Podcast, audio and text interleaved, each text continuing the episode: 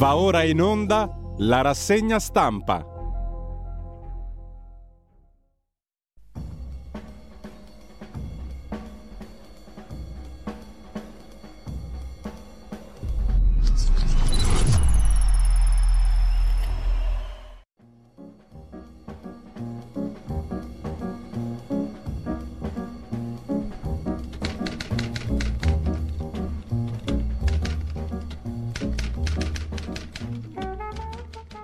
Radio Libertà, le trasmissioni tornano in diretta e diamo subito la linea e buon lavoro a Giulio Cainarca.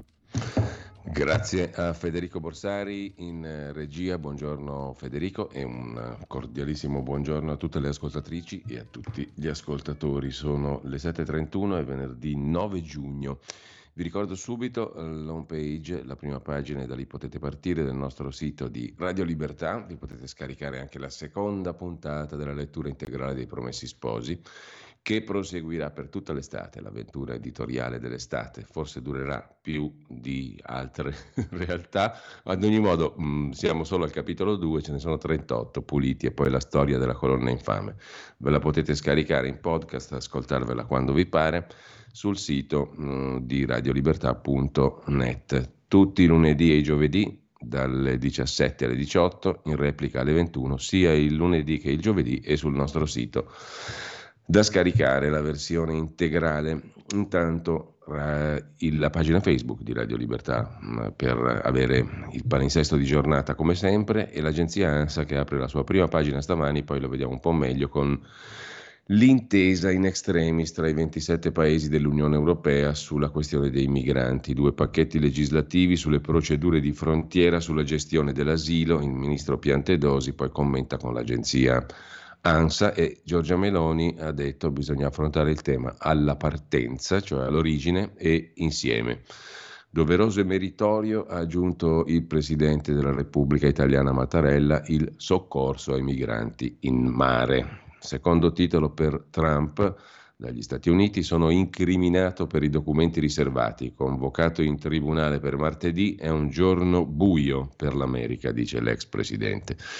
Poi i pestaggi dei poliziotti a Verona, ci sono immagini delle violenze, la bimba morta in auto a Roma, il papà dice l'ho lasciata a scuola, non so cosa sia successo, sono convinta di averla portata all'asilo il decorso post-operatorio regolare per Papa Francesco e l'offensiva di Kiev. Parleremo poi della guerra alle 8.30 con lo scrittore Nikolai Lilin che ha appena pubblicato un altro libro, il terzo sulla questione della Russia e dell'Ucraina e anche di questo suo ultimo libro sulla guerra e la paura parleremo tra poco alle 8.30. Allarme a Zaporizia, scrive l'agenzia ANSA stamani, Acqua insufficiente dalla diga per la centrale nucleare è l'allarme, ma l'ente atomico internazionale dell'ONU, l'AIEA, rassicura.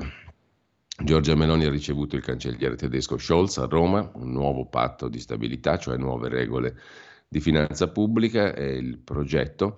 E poi Giulia, vittima di martirio, in migliaia alla fiacolata. Il sindaco di Sant'Antimo dice intitoleremo a lei il centro antiviolenza l'omicidio mh, mm, di questi giorni che ha tenuto banco in maniera anche oscena a dir la verità presso i mezzi di informazione. L'ANAC, l'autorità nazionale anticorruzione, torna a bacchettare il governo e segnatamente Salvini su PNRR e Ponte sullo Stretto, anche questo lo vediamo dopo, è la risposta di Salvini, e poi col coltello contro i passeggini, shock in Francia Gravi quattro bambini. È stato arrestato l'autore dell'attacco a coltello contro i passeggini, con i bambini ovviamente. Si tratta di un siriano richiedente asilo, cristiano e non musulmano. Aveva ottenuto l'asilo in Italia, in Svizzera, forse in Svezia, dicono fonti dell'inchiesta. Si è scagliato contro adulti e bambini nel parco di Annecy. Grave anche un anziano, escluso il terrorismo. A proposito di Sant'Antimo, è successo nello stesso paesetto del caso di Giulia Tramontano un altro duplice omicidio, Due cognati sono stati uccisi a colpi di arma da fuoco da un signore, il suocero, era il papà degli altri due coniugi.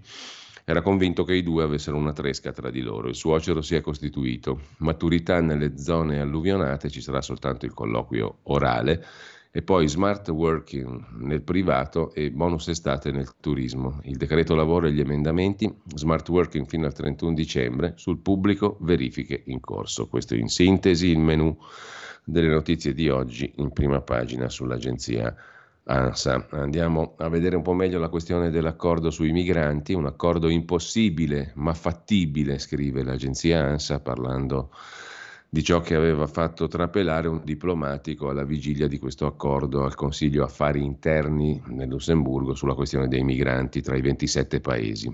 I 27 hanno raggiunto un testo di compromesso su due pacchetti di norme che costituiscono il nuovo patto sui migranti dopo una lunga maratona negoziale. A votare contro sono state Polonia e Ungheria.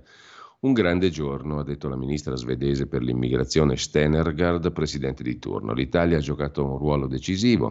Abbiamo avuto, dice il ministro dell'interno italiano Piantedosi, una posizione di grande responsabilità, trovando corrispondenza da altri paesi. Riteniamo sia un giorno in cui parte qualcosa. D'altra parte una cosa è emersa, senza l'Italia la Svezia non avrebbe forzato la votazione a maggioranza qualificata. L'attenzione si è concentrata sui dettagli più caldi, spiega ancora il ministro dell'Interno, la decisione presa ruota intorno alla procedura d'asilo e alla gestione di asilo e migrazione, cioè non l'intera riforma che è grandissima, mastodontica e conta altre misure ancora in esame. La riforma della procedura d'asilo prevede l'istituzione di un percorso rapido, con regole condivise europee, per trattare la domanda di asilo che proviene da quei paesi con un basso grado di accettazione, cioè che accettano meno del 20%, e creare una certa quota attraverso una formula secondo la quale ognuno dei 27 paesi è obbligato ad applicare la procedura accelerata, traduzione, controlli e responsabilità. Ora l'Unione Europea si doterà di una capacità di gestione fissata a 30.000 posti con un coefficiente di moltiplicazione progressivo di 2, 3 e 4 nell'arco di tre anni. Avete capito tutto finora, no? È chiarissimo. A contare non è il migrante singolo, ma il posto e siccome la domanda di richiesta d'asilo dovrà essere evasa entro 12 settimane, si calcola che il primo anno il tetto sarà 60.000, cioè meno della metà di quelli che sono già arrivati in un anno solo in Italia, poi 90.000 e infine 120.000. Il tutto ripartito tra i 27 paesi sulla base di PIL e popolazione. Sarà poi la Commissione a stabilire se un paese ha bisogno della solidarietà in caso di boom di arrivi in quel caso sarà esentato dalla procedura di frontiera europea e potrà accedere a un bacino di 30.000 ricollocamenti da ottenere in forma pratica oppure pagando con un finanziamento di 20.000 euro per ogni migrante non trasferito, meccanismo di una cristallina limpidezza, come potete apprezzare. La novità sta nel fatto che l'Italia ha ottenuto che questi denari confluiscano in un fondo gestito da Bruxelles per attuare progetti per la cosiddetta dimensione esterna. È tutto chiaro, è tutto limpido. Vero? Mentre per quanto concerne la questione del PNRR e del ponte sullo stretto, le bacchettate del presidente dell'ANAC, l'autorità nazionale anticorruzione, in pratica contro Salvini, per il PNRR sono indispensabili trasparenza, un sistema di controlli e decisiva per la sua riuscita, la rinegoziazione di alcune misure, bisogna spostare gli investimenti su altri finanziamenti e nel codice degli appalti sono state introdotte troppe deroghe troppe scorciatoie pericolose, dice il presidente dell'ANAC, l'autorità anticorruzione, Giuseppe Busia. Per quanto concerne il ponte sullo stretto di Messina, c'è una grossa pecca, uno squilibrio nel rapporto tra parte pubblica e parte privata, condanno per la parte pubblica. Replica il Ministero delle Infrastrutture, cioè Salvini, questi rilievi, le preoccupazioni dell'autorità anticorruzione sono totalmente infondate sia sul ponte sullo stretto sia per quanto concerne il nuovo codice degli appalti, dice il Ministero di Salvini. Sul giornale è Stefano Zurlo a raccogliere le osservazioni di Matteo Salvini. Salvini assicura sarà il ponte sullo stretto più studiato al mondo Cantieri aperti nell'estate del 24 per quanto concerne la questione Ponte e le critiche dell'ANAC. Colloquio col leader leghista che guarda al voto delle europee. Noi stiamo portando la destra al governo europeo senza veti, dice Salvini. Entro questo mese saranno scelti nove esperti a guida del lavoro. Sui fondi europei, lo garantito il ministro Fitto, saranno spesi tutti i soldi fino all'ultimo centesimo. Matteo Salvini rincorre il tempo, scrive Stefano Zorlo sul giornale. Si riunisce con i nuovi vertici della società Ponte sullo stretto di Messina Va a pranzo con André Ventura, leader emergente della destra portoghese, un tour de force, una serie di considerazioni politiche condivise con alcuni quotidiani, infatti le riporta anche il tempo, come vedremo tra poco. La frenesia da cronoprogramma, che è un classico del nostro ministro delle infrastrutture e leader della Lega, che vuole scuotere l'albero immobile delle opere pubbliche. Così sul giornale. Sul quotidiano Il Tempo, appunto, Filippo Caleri raccoglie invece le osservazioni di Matteo Salvini, siamo pronti a usare i fondi del PNRR non spesi e se il ministro Fitto mi autorizza con un miliardo riduco le perdite idriche in tutta Italia, annunzia Salvini. Ho 100 progetti infrastrutturali che devo solo finanziare. Per la questione del ponte sullo stretto, cronoprogramma appena approvato, il primo treno passerà sullo stretto di Messina, sul ponte ovviamente, non sulle acque, nel 2032. I cantieri al via la prossima estate, scrive ancora il tempo e poi il codice della strada, arriveranno targa, assicurazione, casco per chi usa i monopattini, un modello unico regolamentato per gli autovelox in tutta Italia. A giorni poi sarà composta la commissione di nove super esperti che seguirà il collegamento Sicilia-Calabria. Nove super esperti che lavoreranno al ponte sullo stretto di Messina. Mentre lasciamo eh, queste piccole anticipazioni, andiamo a vedere direttamente le prime pagine dei quotidiani di oggi. Avvenire apre la sua prima pagina, il quotidiano di ispirazione cattolica con i migranti. L'Unione Europea fa un passo ci sarà una nuova procedura d'asilo, si parla di solidarietà obbligatoria, ma si potranno rifiutare i profughi pagando 20.000 euro a persona, spazio ad accordi tra singoli paesi per i rimpatri, un primo accordo tra i ministri, si vedrà.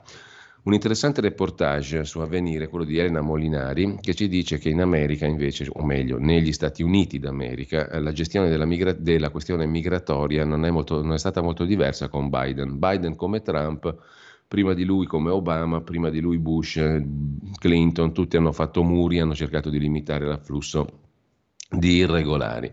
In particolare il Texas è diventato una prigione per gli stranieri che non hanno titolo di stare negli Stati Uniti.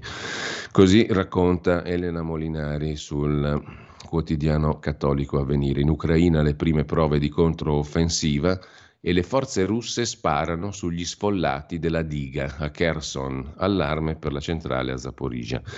Da venire al Corriere della Sera, il Corriere della Sera apre la sua prima pagina, adesso ci arriviamo, con l'accordo sui migranti in Unione Europea del quale abbiamo già capito Sost- il sostanziale carattere di impalcatura molto molto generale, l'avanzata di Kiev per il contrattacco, le photoshock delle torture nella questura di Verona e poi parla il ministro Misiani. Con il PNRR abbiamo ereditato tanti ostacoli, tanti ritardi, le accuse contro di noi sono surreali. Lasciamo la prima pagina del Corriere della Sera, andiamo a vedere il fatto quotidiano di Marco Travaglio, la frasetta sopra la testata, oggi è dedicata ai rilievi che il Presidente della Camera Fontana ha fatto al governo, troppi decreti, troppo eterogenei.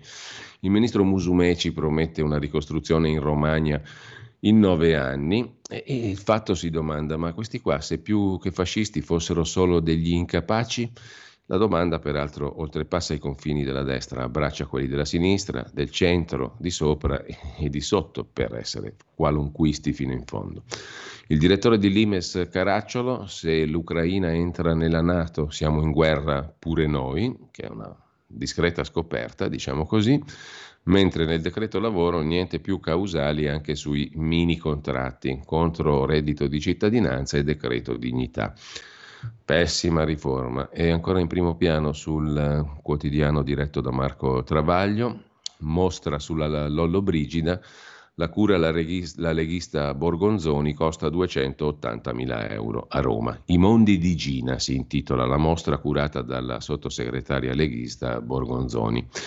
Mentre Marco Travaglio torna sulla questione, beh, intanto c'è l'apertura, eh, stavamo dimenticando il titolo principale del Fatto Quotidiano, che naturalmente è dedicato alle parole del presidente dell'anticorruzione, Busia. Sul ponte un regalo ai privati, sul PNRR è stato un errore abolire i controlli. Vantaggi a WeBuild nella causa allo Stato sul ponte sullo stretto e poi la norma anticorte dei conti indebolisce la pubblica amministrazione. Chiagni e Foti, con una T sola, non Fotti, non Chiagni e Fotti, Foti è il protagonista della vicenda di Bibbiano. È l'oggetto della riflessione di Marco Travaglio. La, combri- la combricola di, aperte virgolette, giornalisti, come a dire che giornalisti, che parla di processi che non conosce, ha emesso un'altra sentenza. Siccome Claudio Foti, condannato in primo grado a quattro anni, è stato assolto in appello per la vecchia insufficienza di prove, articolo 530,2 CPP, da un solo episodio del caso Bibbiano, allora sono innocenti pure gli altri 17 imputati, tuttora a processo a Reggio Emilia per un centinaio di capi di imputazione con 155 testi e migliaia di intercettazioni, già avallati da un GUP, da tre giudici del riesame e da cinque di Cassazione. Insomma, a Bibbiano non è successo niente. Mentana, inteso come Enrico, eh, la 7, chiede scusa a Foti a nome di tutto il sistema dei mass media, ma parlare per sé, scrive giustamente Travaglio.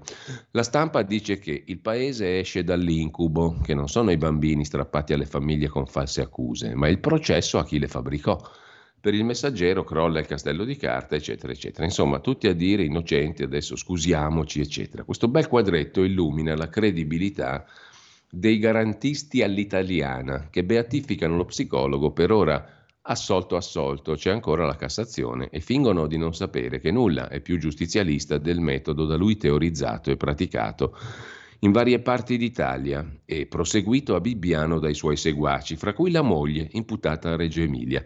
Le perizie della sua onlus, Ansel e Gretel, hanno accusato decine di genitori, nonni, zii, maestri di aver violentato, abusato, menato, perfino coinvolto in riti satanici un'infinità di bimbi che per questo furono sottratti alle famiglie e affidati ad altre. Dopodiché si è scoperto che non avevano fatto nulla. Sono stati assolti e i bambini sono tornati in famiglia e a scuola, se intanto i genitori e maestri non si erano suicidati o ammalati. Bel garantismo. Ricordate le maestre, la Bidella, lo scrittore di Rignano Flaminio, sputtanati come pedofili poi assolti? C'erano anche le perizie di Foti. Il seguito fu nella Bassa Modenese, dove però l'inchiesta giornalistica Veleno di Pablo Trincia ruppe il muro di omertà.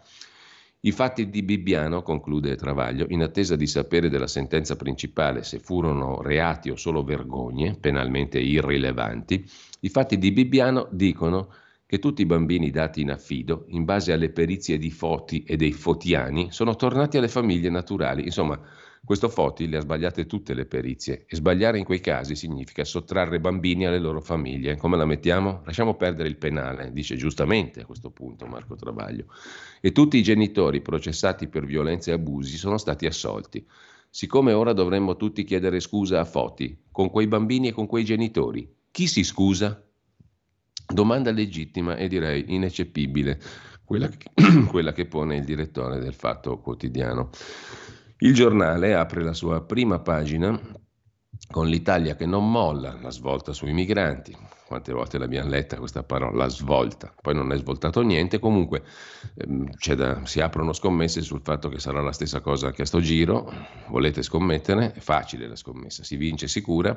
Intanto il conflitto è un bivio, la controffensiva è già iniziata, si parla dell'Ucraina che apre il fronte nel sud del paese. A centropagina l'incontro fra Tajani e Weber a Roma, che lascia fuori la Lega, però sostanzialmente i cristiano-democratici sono fondamentali per l'Unione Europea e tutti gli affari colombiani del lobbista Massimo D'Alema. Tutto questo negoziato deve passare tra di noi, diceva Massimo D'Alema al suo interlocutore colombiano. D'Alema non è uno che si fa abbindolare dalle ideologie, parlava coi fascistoni della destra colombiana, purché scorressero gli affari utili per il paese, per l'Italia e utili anche alla Colombia. Tutto questo negoziato deve passare tra di noi.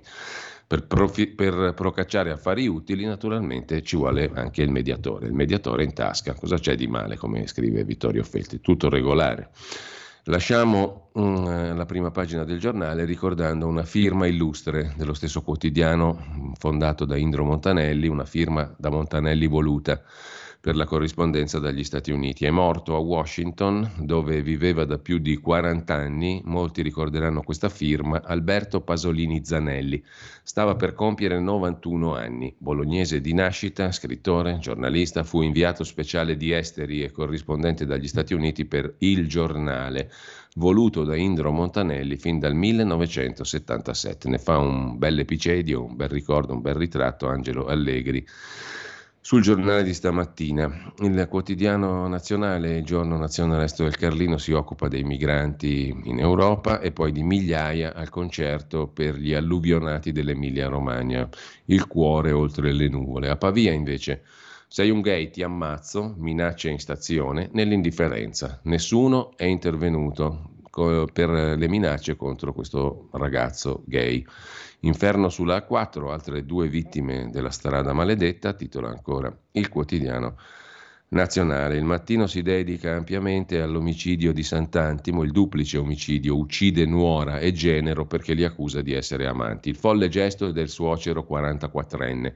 Lui freddato in piazza, lei davanti ai figli piccoli. Lo sgomento di familiari e vicini, tutto assurdo. Le armi girano, che è una meraviglia. Nel giorno in cui Sant'Antimo marcia per Giulia Tramontano, uccisa dal fidanzato, un duplice delitto per motivi passionali. Maria Brigida Pesacane e il cognato Luigi Cammisa sono stati uccisi dal suocero, il quale riteneva che costoro avessero una relazione. Erano sposati con i due figli dell'omicida. Lasciamo il mattino, andiamo a vedere il tempo di Roma, un'apertura dedicata all'incontro Meloni-Scholz. Scholz si schiera con Meloni, eh, interpreta il tempo.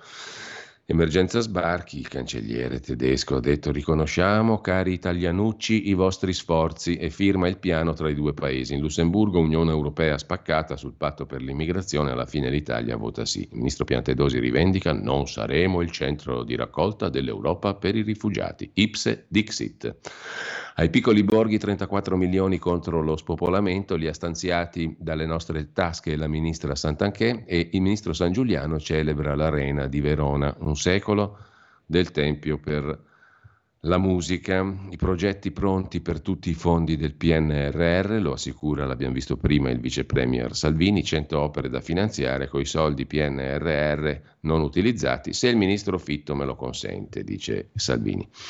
Sulla stampa, oltre all'accordo sui migranti, oltre a Giorgia Meloni che rompe con Orban, oltre alla controffensiva di Zelensky che dice ci riprenderemo tutto, ne parleremo poi con Nicolai Linin alle 8.30, c'è il buongiorno di Mattia Feltri che ritorna su Claudio Foti. Mattia Feltri la pensa sostanzialmente come Marco Travaglio, ma la pensa così anche Maurizio Belpietro con La Verità, come vedremo tra poco. Claudio Foti, psicoterapeuta caso Bibbiano, è stato assolto, sono contento per lui. Secondo la Corte d'Appello non ci sono elementi per pronunciare una condanna.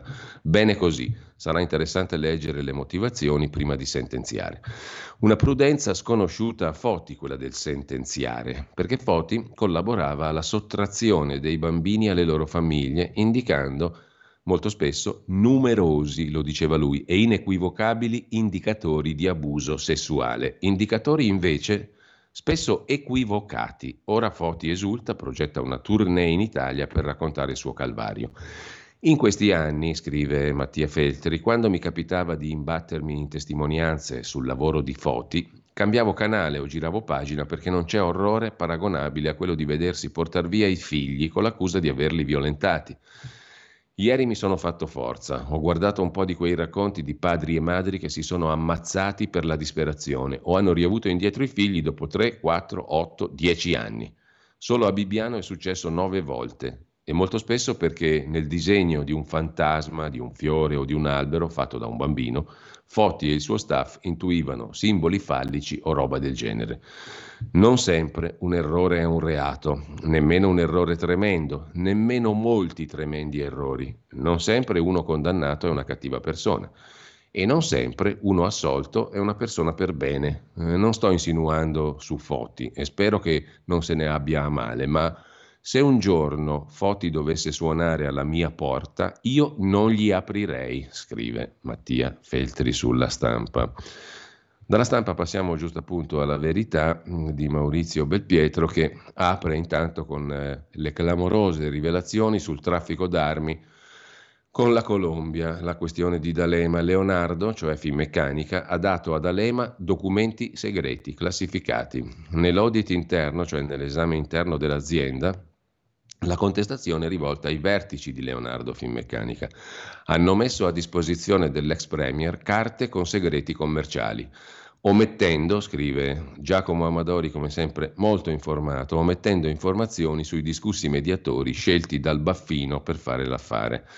A pagina 2 Giacomo Amadori racconta col consueto dettaglio le trame del Columbia Gate, carte classificate uscite da Leonardo Finmeccanica, guidata sempre dal compagno compagno nel senso di appartenenza politica affine di sinistra, ovvero Alessandro Profumo, banchiere e a capo appunto di Finmeccanica Leonardo, carte classificate uscite da Leonardo e finite al compagno D'Alema. Tra compagni non si fanno dispiaceri, si è gentili. La rivelazione nell'audit aziendale, una manina dei piani alti gli passò segreti commerciali, silenzio sui discussi mediatori. E aggiunge Fabio Amendolara, altro cronista eccellente della verità, l'amico di Max eh, di D'Alema, sganciò 20.000 euro al giudice arrestato per corruzione. Il magistrato voleva comprare un introvabile orologio Rolex. Bellissima la storia raccontata a pagina 2. bellissima e confermativa di tante italiche virtù, mentre la RAI si tiene Maurizio Marco, chiedo scusa, no Maurizio, Maurizio da Milano era un marciatore, era una persona, una persona in, gamba, in gamba, appunto, ma era un marciatore e per forza era una persona in gamba.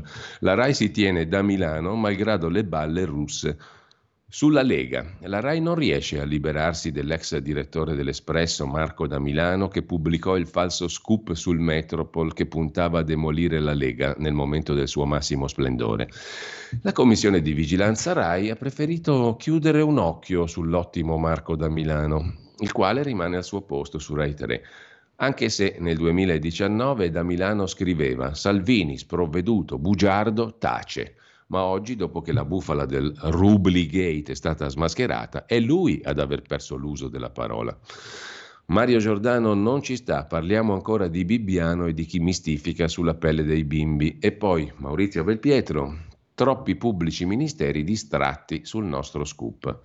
Dieci anni fa, ricorda il direttore della Verità, la procura di Busto Arsizio spedì i carabinieri ad arrestare il presidente e amministratore delegato di Finmeccanica, Giuseppe Orsi. Le accuse nei suoi confronti erano molto pesanti, corruzione internazionale, concussione, tangenti, intermediari, vendita di 12 elicotteri al governo indiano. Cinque anni dopo la Corte d'Appello lo assolse. Sarà questo precedente, che vide coinvolta la società quando ancora si chiamava Finmeccanica e non Leonardo, ad avere indotto la magistratura a muoversi con cautela ad attendere un anno prima di acquisire i documenti e scoprire se qualcuno ha corrotto i politici colombiani per piazzare aerei da combattimento italiani di Finmeccanica Leonardo? Oppure sarà che alla guida di Finmeccanica Leonardo, specializzata anche in armi, non c'era più uno sconosciuto dirigente come Orsi, che per di più veniva dato in profumo di leghista, eh, e invece i vertici erano presidiati da un signore di nome Alessandro Profumo, altro che profumo di Lega, profumava di PD, già noto per essere stato il numero uno di Unicredit e Montepaschi Siena e per aver dichiarato appunto il suo voto al PD o forse a richiedere di procedere coi piedi di piombo è stato il fatto che nella vicenda è coinvolto D'Alema. Quanta cautela dunque quando c'è di mezzo la sinistra, scrive Maurizio Belpietro. A centro pagina Marcello Veneziani su Massimo D'Alema, che delusione, neanche dei nemici ci si può più fidare, scrive Veneziani, lo, compe- lo confesso, rimpiango, baffino di ferro. Ho sempre visto D'Alema come una simpatica canaglia, odiato tanto dagli avversari quanto dai suoi compagni di partito per l'antipatia e per l'intelligenza politica. Guardarlo adesso, caduto in disgrazia, a inseguire 80 milioni di euro colombiani è una delusione. Beh, insomma, 80 milioni non è che fanno schifo, eh? diciamo la verità, ci metti a posto i tuoi figlioli e anche i figli dei figlioli, se proprio vogliamo. In ogni caso, richiesta d'asilo respinta, siriano accoltella quattro bambini nel passeggino, in Francia, e poi migranti, no dell'Italia e altri nove alla proposta europea, poi l'intesa in extremis. Infine, Giuliano Amato spiega a Giorgia Meloni cosa deve fare, non toccare nulla e diventare come lui, scrive Claudio Antonelli commentando l'intervista di ieri a Giuliano Amato su Repubblica. A chiudere, sulla prima pagina della verità, Maddalena Loi, adesso niente scherzi sulla commissione Covid. Usano l'archiviazione del duo Conte Speranza per dire che non c'è nulla da indagare. Falso, scrive la verità anche se sa già di muffa questa inchiesta prima di partire la commissione di inchiesta pure. Lasciamo ad ogni modo la verità, andiamo a vedere libero.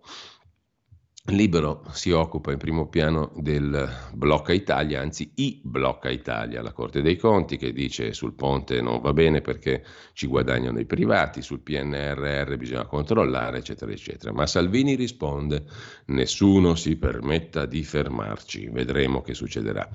E ancora in primo piano su un libero la foto di Concita De Gregorio, che ha mollato Ellis Line, prima la usannava, adesso la bastona, cosa di un interesse straordinario.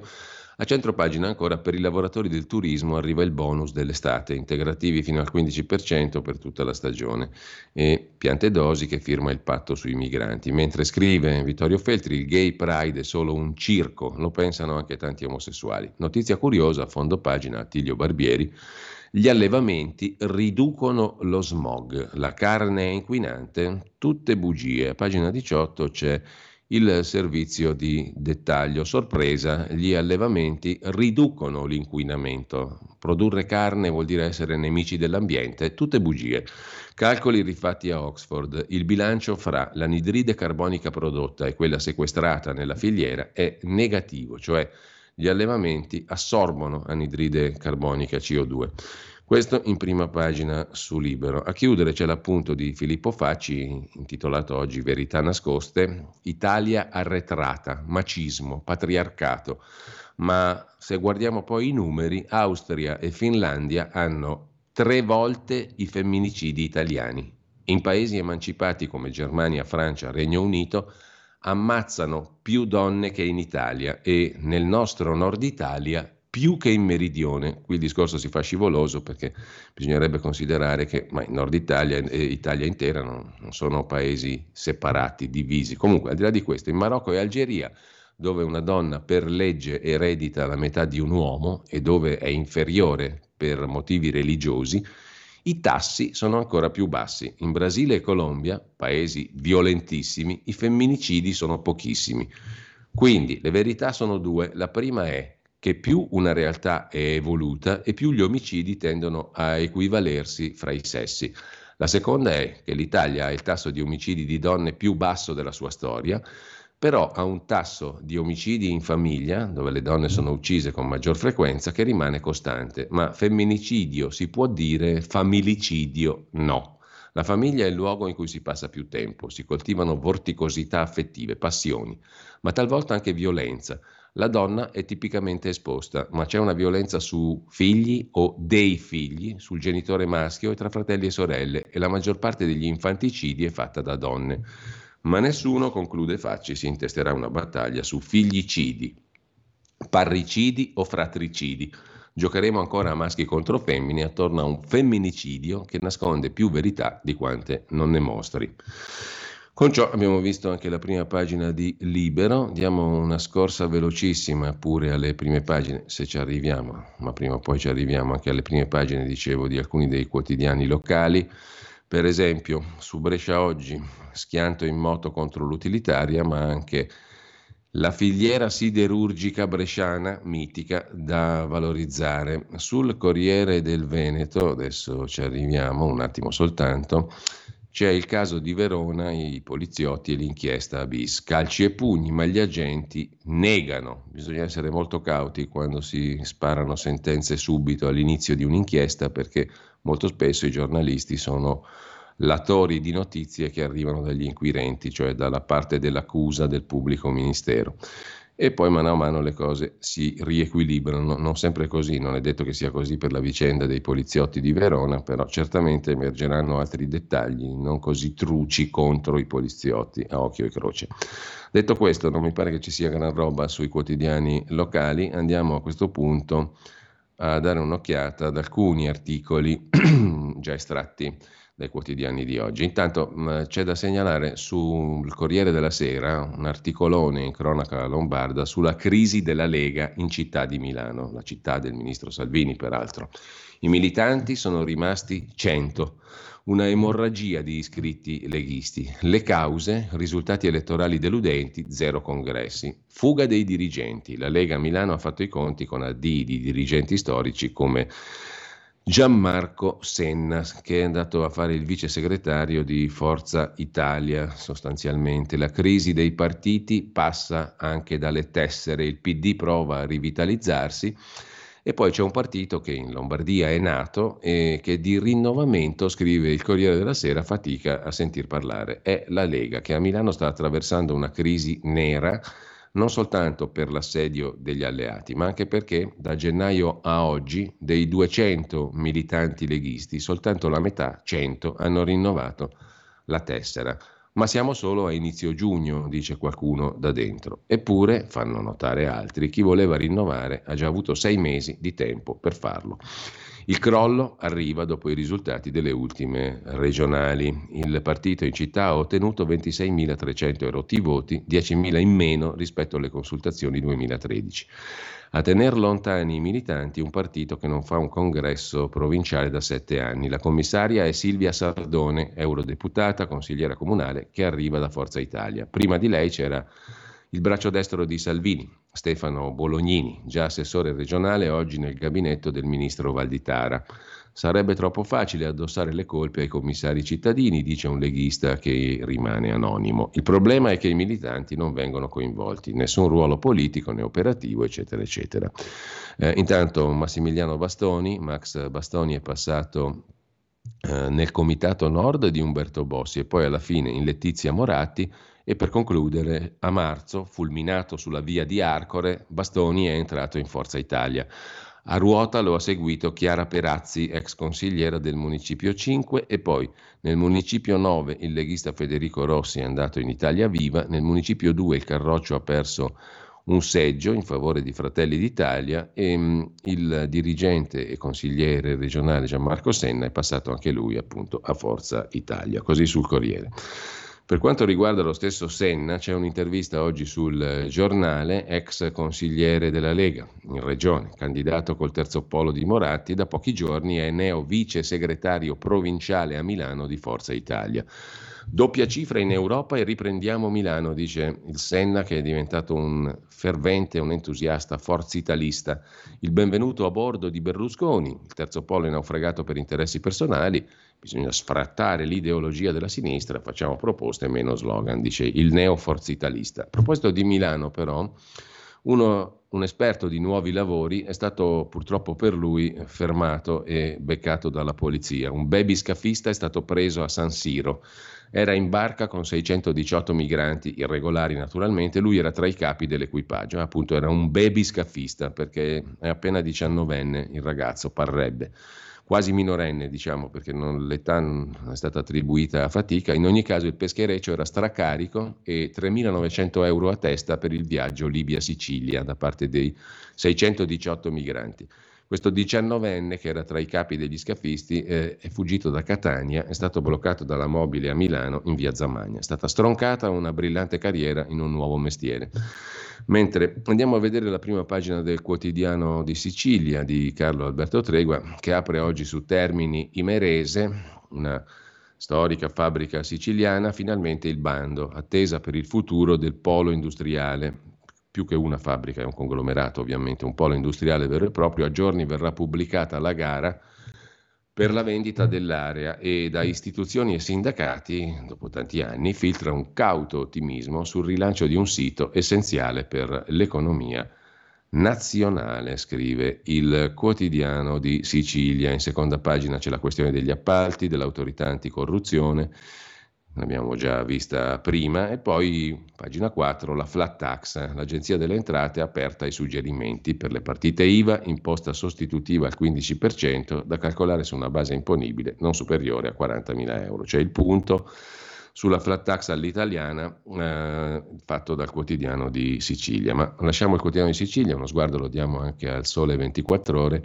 che si occupa del decreto lavoro riscritto dal Senato, smart working e contratti a termine, bonus estivo per il lavoro notturno e in straordinario del personale del turismo, Insomma, anche i rinnovi e non solo le proroghe dei contratti a termine saranno senza causali fino a 12 mesi. Sono state prorogate le norme sullo smart working, ma solo per il settore privato.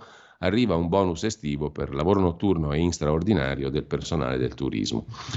Nel frattempo in Africa, questa è una notizia curiosa, interessante che dà il 24 ore, in Africa c'è un piano, un mega piano per costruire 123 metropoli, 123 grandi città, in campo 150 miliardi di dollari. Anche la Cina è interessata all'Africa, come tutti sanno. L'Eurozona intanto scivola in recessione tecnica, c'è poco brillante la situazione economica, mentre il foglio di oggi incornicia la sua, la sua, il numero oggi in edicola con le auree impareggiabili parole di Mario Draghi. Parole pronunciate il 7 giugno, l'altro ieri del 2023, a Boston, al MIT, al Massachusetts Institute of Technology. Mario Draghi ha letteralmente detto quanto segue: La nostra libertà è la vittoria ucraina. E il foglio reputa queste parole di capitale importanza, tanto da metterle al posto della prima pagina a incorniciare tutto il giornale di oggi. La brutale invasione russa dell'Ucraina non era un atto di follia imprevedibile, ha detto Mario Draghi, ma un passo premeditato di Putin e un colpo intenzionale per l'Unione Europea. I valori esistenziali dell'Unione Europea sono la pace, la libertà, il rispetto della sovranità democratica ed è per questo che non c'è alternativa per gli Stati Uniti, l'Europa e i loro alleati se non garantire che l'Ucraina vinca questa guerra. Accettare una vittoria russa o un pareggio confuso indebolirebbe fatalmente altri stati confinanti e manderebbe un messaggio agli autocrati che l'Unione Europea è pronta a scendere a compromessi su ciò che rappresenta, su ciò che è. Segnalerebbe inoltre ai nostri partner orientali che il nostro impegno per la loro libertà e indipendenza, un pilastro della nostra politica estera, non è poi così incrollabile. Vincere questa guerra per l'Europa, quindi l'Europa è in guerra sostanzialmente. Vincere questa guerra per l'Europa, ha detto Mario Draghi, significa avere una pace stabile e oggi questa prospettiva pare difficile. L'invasione della Russia fa parte di una strategia delirante a lungo termine del presidente Putin, recuperare l'influenza passata dell'Unione Sovietica e l'esistenza del suo governo è ora intimamente legata al suo successo. Ci vorrebbe un cambiamento politico interno a Mosca perché la Russia abbandoni i suoi obiettivi, ma non vi è alcun segno che un tale cambiamento si verificherà. Insomma, siamo in guerra, dice Mario Draghi. E il foglio capitalizza le sue parole al massimo grado. Mentre due pagine interessanti ve le segnalo su Repubblica, regole per l'intelligenza artificiale, è Londra a chiedere un'autorità di controllo in Gran Bretagna, appunto, che abbia sede a Londra. A Washington il premier britannico Sunak ha incontrato Rimban Biden, il presidente degli Stati Uniti, e ha annunciato che la capitale inglese ospiterà in autunno un vertice su questo tema, ma L'obiettivo è un altro. Il Premier sogna uh, di costruire una sorta di CERN dell'intelligenza artificiale, ma Stati Uniti e Unione Europea hanno dubbi su questa questione, poi a Bologna Repubblica organizza una discussione, un dibattito.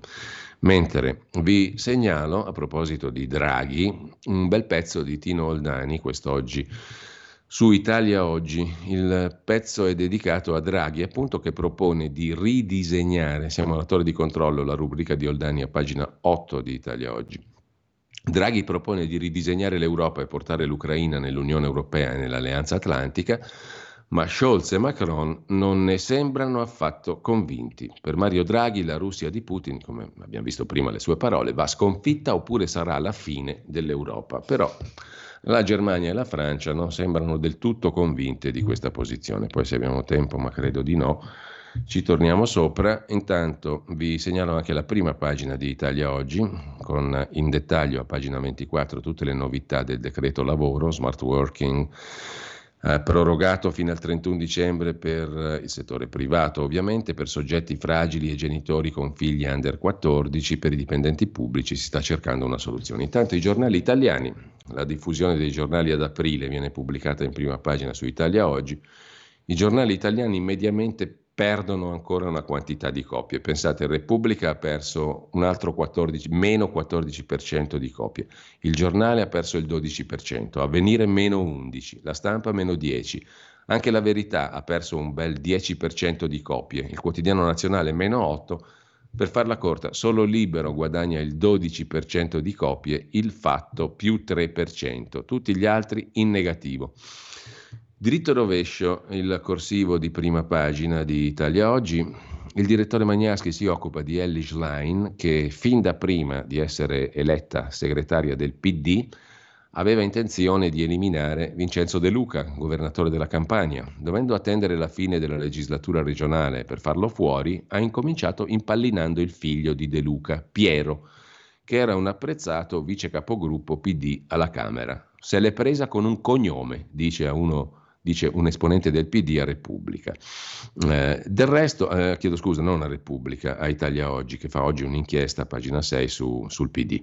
Del resto è noto che Schlein e De Luca senior sono fatti per non capirsi. Schlein si esprime in modo contorto e sofferto e eh, Italia Oggi ne propone un brano della sintassi di Ellie Schlein. Voglio, diciamo, un partito che investa e costruisca, diciamo, dei cicli positivi della circolarità, uscendo dal modello lineare, ha detto Ellie Schlein.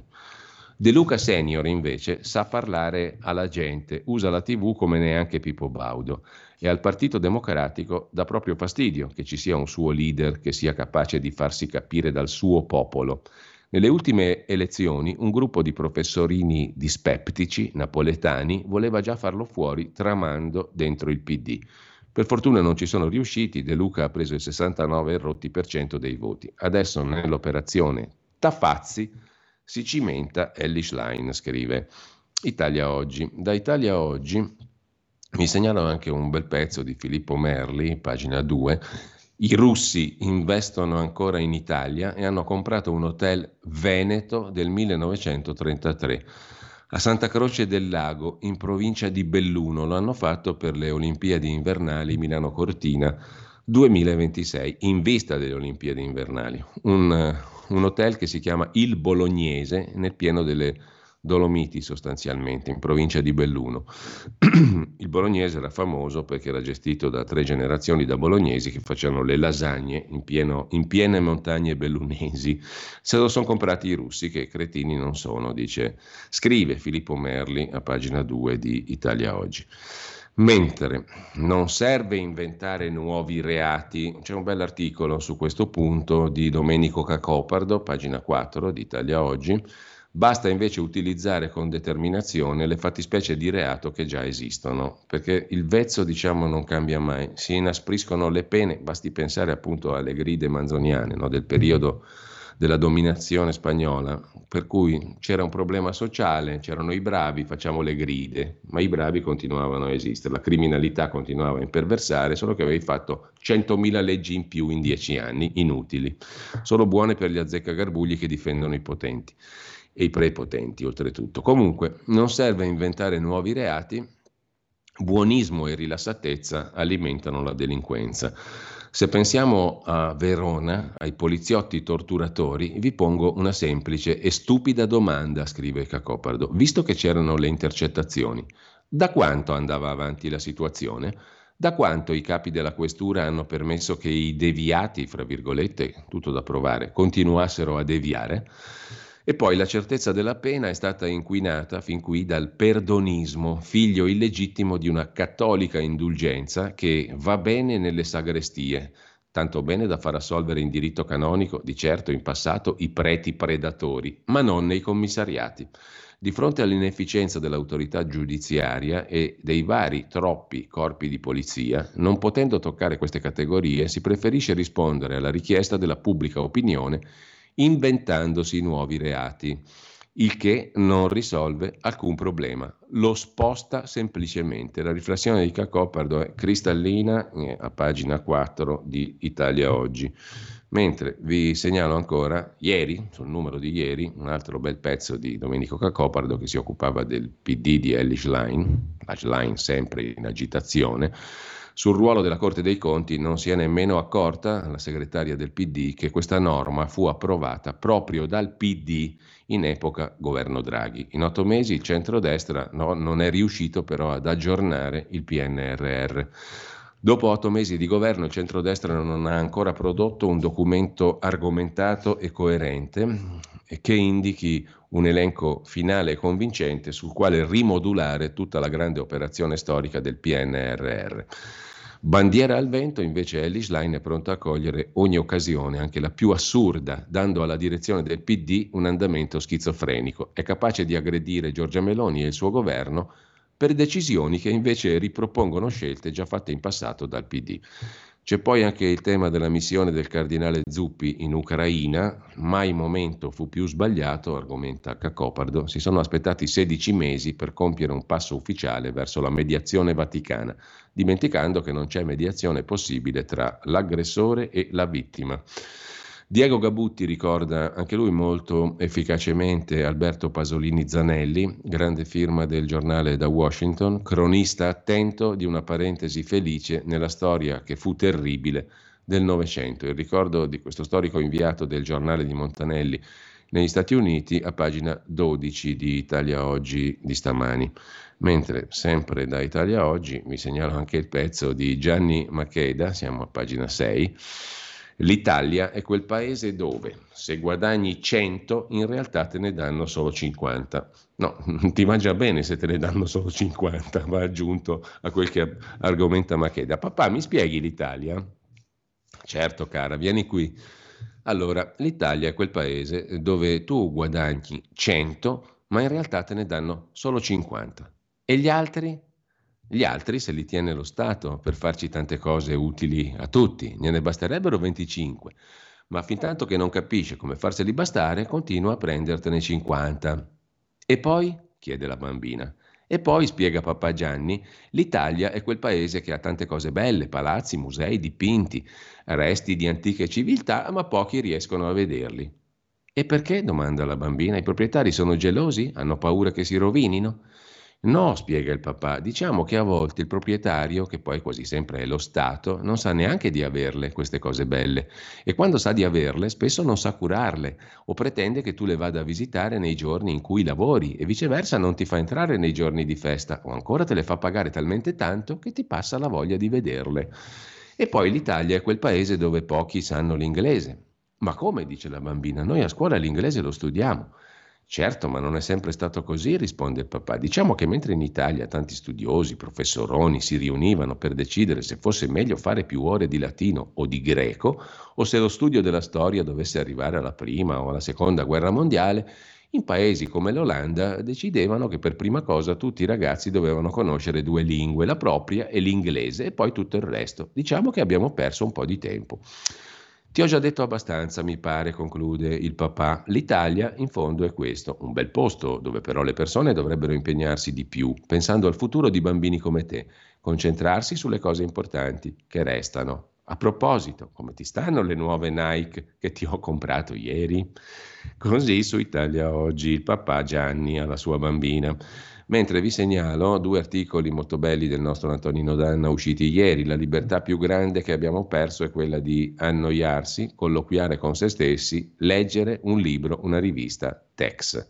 Una rievocazione del 1998, quando il nostro Antonino fece la maturità e la racconterà ad altri ragazzi della scuola presso, quale, presso la quale è stato è stato invitato a spiegare cos'era il 1998 e la maturità del 98. Mm, molto bello il pezzo che compariva a pagina 10 ieri di Italia Oggi, ma su italiaoggi.it potete rileggervelo, così come potete rileggervi anche un altro articolo mh, mm, del nostro Antonino Danna mh, eh, che mh, mm, è stato pubblicato sempre nel numero di ieri. Intanto però su Italia Oggi, eh, su Italia Oggi anche questo, anche questo è stato, eh, risale a ieri giovedì, c'è un bel pezzo, ve lo cito rapidamente, lo ritrovate sul sito di Italia Oggi all'edicola, eh, di Dino Panigra sull'Alitalia o Ita Airways che dir si voglia. È morta di consunzione, bisognerà accendere un cero alla tedesca Lufthansa se se la prende.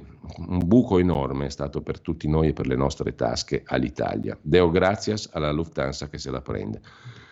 C'è poi Max del Papa, uno straordinario collega che per fortuna parla anche qui con noi a Radio Libertà, spesso intervistato da Pierluigi Pellegrin, uno straordinario collega le cui invettive, diciamo che è un, è un, genere a parte questo, ma lui eccelle più di Savonarola, nelle invettive è straordinario ed è ineguagliabile. L'altro giorno sui festeggiamenti per la vittoria del Napoli dello scudetto è stato impareggiabile qui su questa radio con Pierluigi Pellegrin e eh, Max del Papa ha scritto sempre ieri un bellissimo pezzo su Italia Oggi su Vasco Rossi e tutti questi cari cantanti imborghesiti.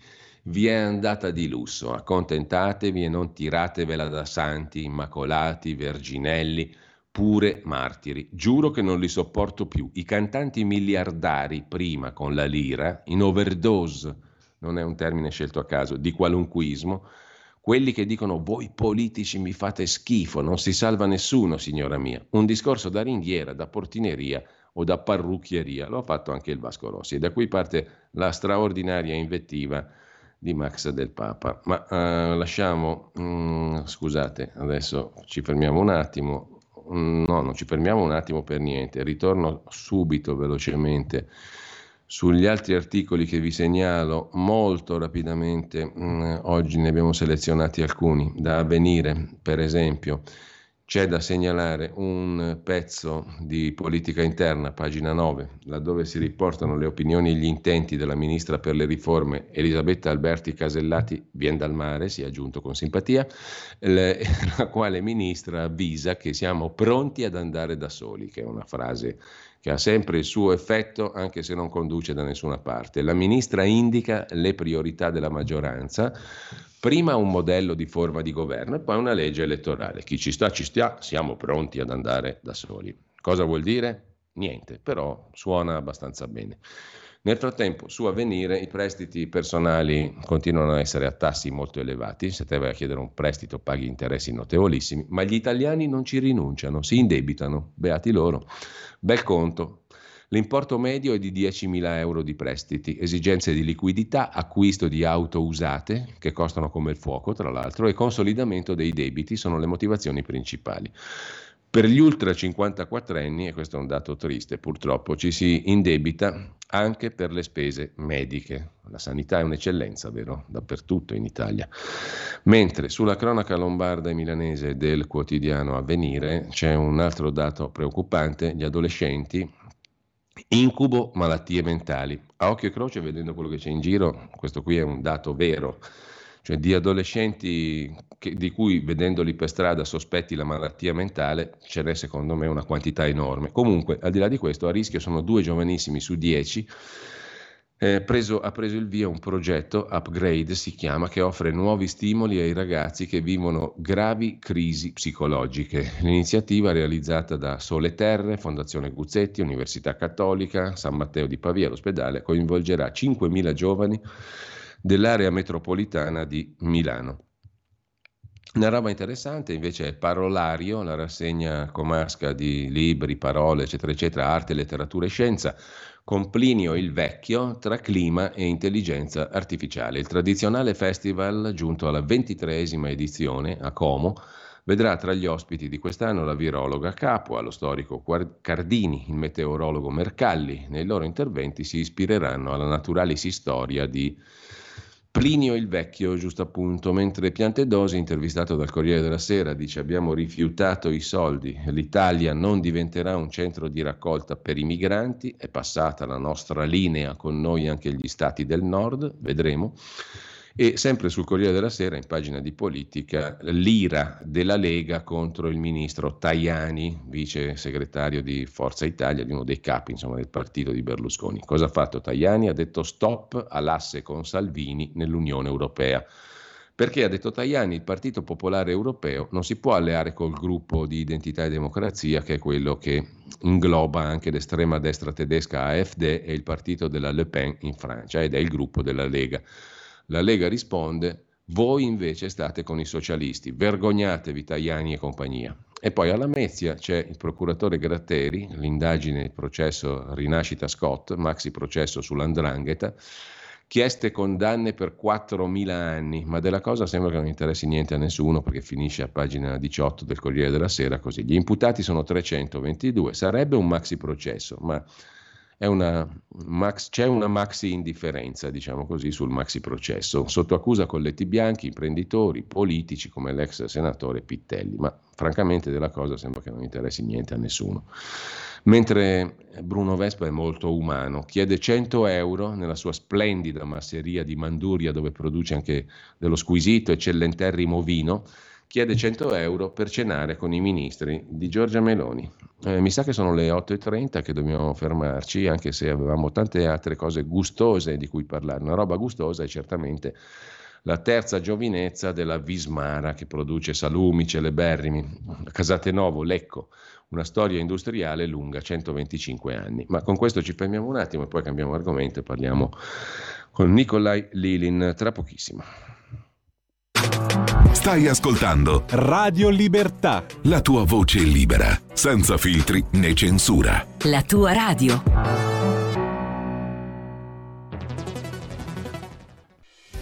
Quotidiano di Sicilia, il quotidiano d'Italia, l'informazione che ribalta i luoghi comuni, una vera visione dei fatti, l'Italia vista da sud. Ogni siciliano che vive in Italia e nel mondo è una risorsa, è protagonista della crescita della nostra nazione Dai forza alla crescita della nostra isola, abbonandoti al QDS digitale più archivio a soli 99 euro annui. Quotidiano di Sicilia, il quotidiano d'Italia, una scelta di valore.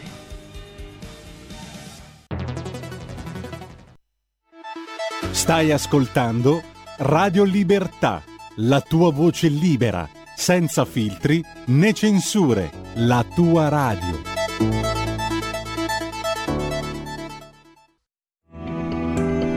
Il meteo.it presenta le previsioni del giorno. Aumenta la pressione atmosferica sul nostro paese garantendo un più diffuso soleggiamento, anche se qualche disturbo nel corso della giornata potrebbe comunque verificarsi. Al mattino tutto sole da nord a sud con cieli sereni o poco nuvolosi, rari addensamenti sui rilievi, specie occidentali. Nel pomeriggio tenderà ad accendersi l'instabilità con rischio di rovesci in particolare sulle aree alpine occidentali, sul Triveneto orientale e sul medio-basso versante adriatico. Poche variazioni sui restanti settori, temperature attese in aumento. Per ora è tutto da il meteo.com www.il.it dove il fa la differenza. Dettagli maggiori come sempre sulla nostra app. Una buona giornata da Alessandra Tropiano. Avete ascoltato le previsioni del giorno. Un mondo oltre l'immaginazione.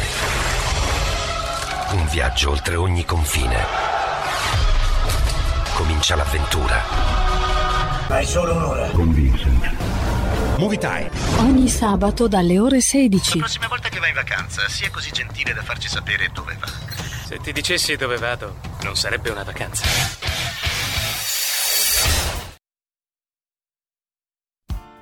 Tutte le domeniche, dalle 8 alle 10, la rassegna stampa del giorno e alcuni dei fatti principali della settimana che si è appena conclusa, con ospiti e telefonate in diretta la domenica mattina non perdere contatto con la realtà su Radio Libertà, senza filtri né censure.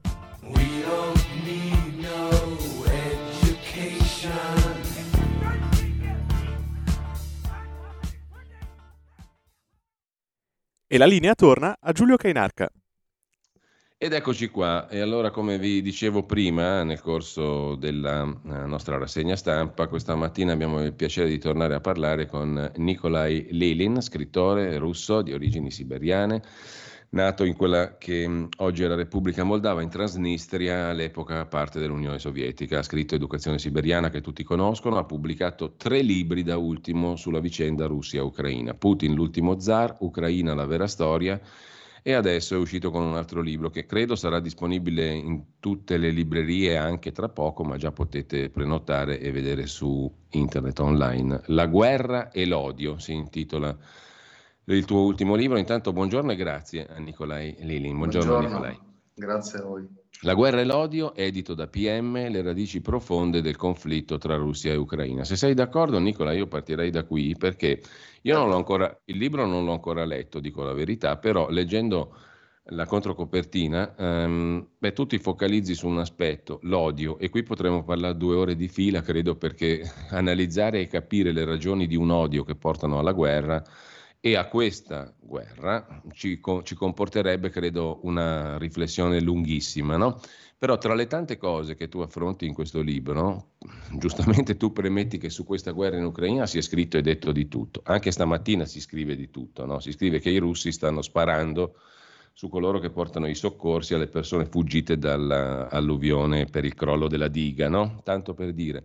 Eh, se ne dicono tante, se ne dicono di tutti i colori, si può dire.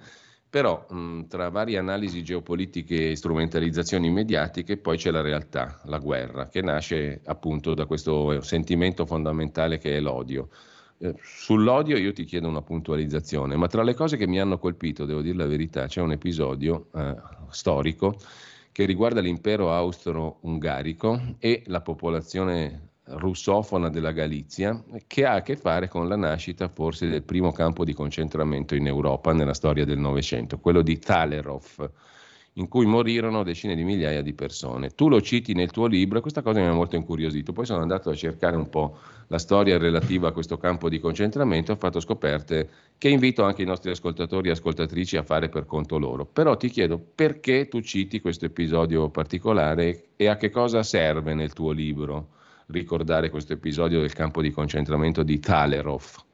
Sì, noi um, grande parte della, dell'Occidente, dell'Europa occidentale, è abituata a studiare la storia attraverso, soprattutto attraverso il prisma della recente eh, storiografia anglosassone.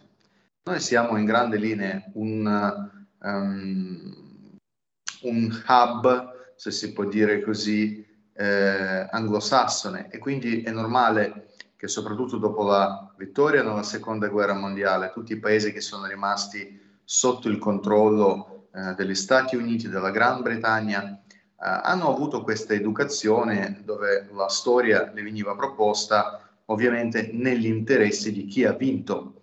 In questo non c'è niente di strano, così fatto l'uomo e così è successo spesso nella storia umana. Chi vince racconta la sua parte della storia.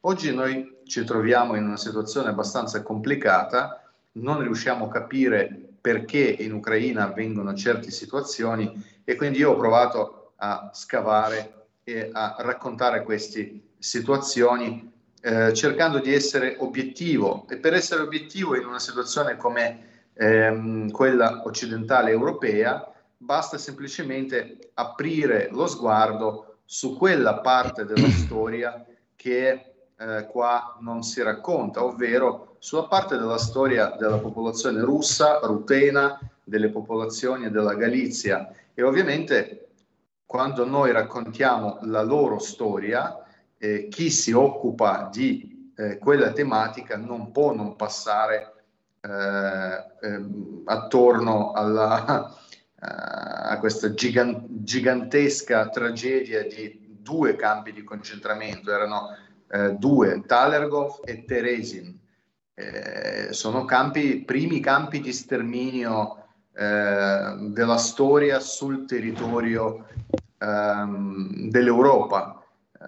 Eh, e quindi mh, per i russi, per la popolazione rutena, quello era il primo segno vero um, della, di una visione uh, di loro stessi uh, come nemici e come subumani eh, da, pa- da parte di alcuni poteri occidentali. Da lì è iniziato eh, il processo anche di spaccatura all'interno eh, delle, eh, di quelle regioni che oggi vediamo comporre l'Ucraina e che sono ancora oggi nella guerra. Però questi campi di concentramento è importante sapere, è importante conoscere la loro storia proprio perché da lì iniziano i, eh, le, i, le, relazioni più aspre, diciamo, tra, tra varie popolazioni. Insomma, ci sono radici storiche profonde, tu dici, per questo. Sicuramente.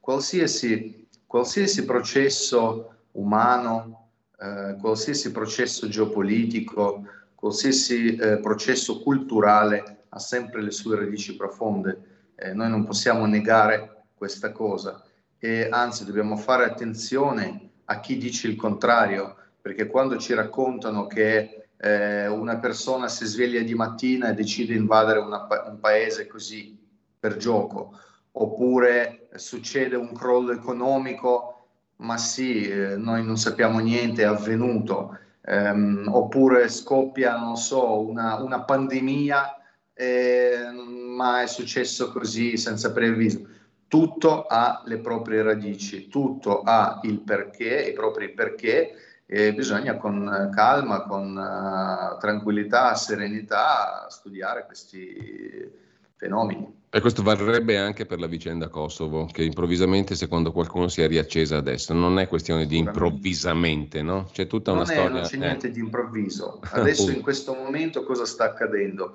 Eh, diciamo, l'asse anglosassone sta perdendo il proprio modello di controllo che loro avevano su alcune regioni del mondo.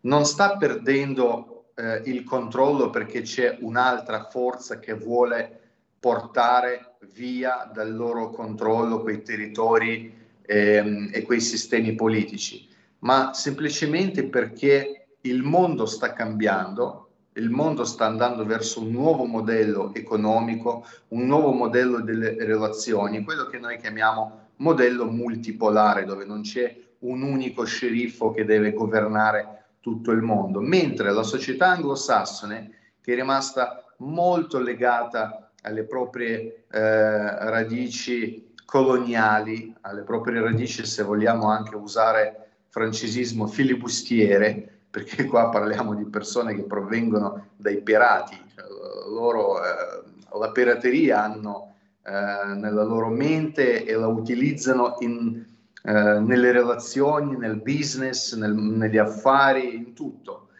E loro ovviamente stanno capendo che questo cambiamento che la pirateria, mondo, la pirateria non è proprio il fair play. Eh. Sì, eh.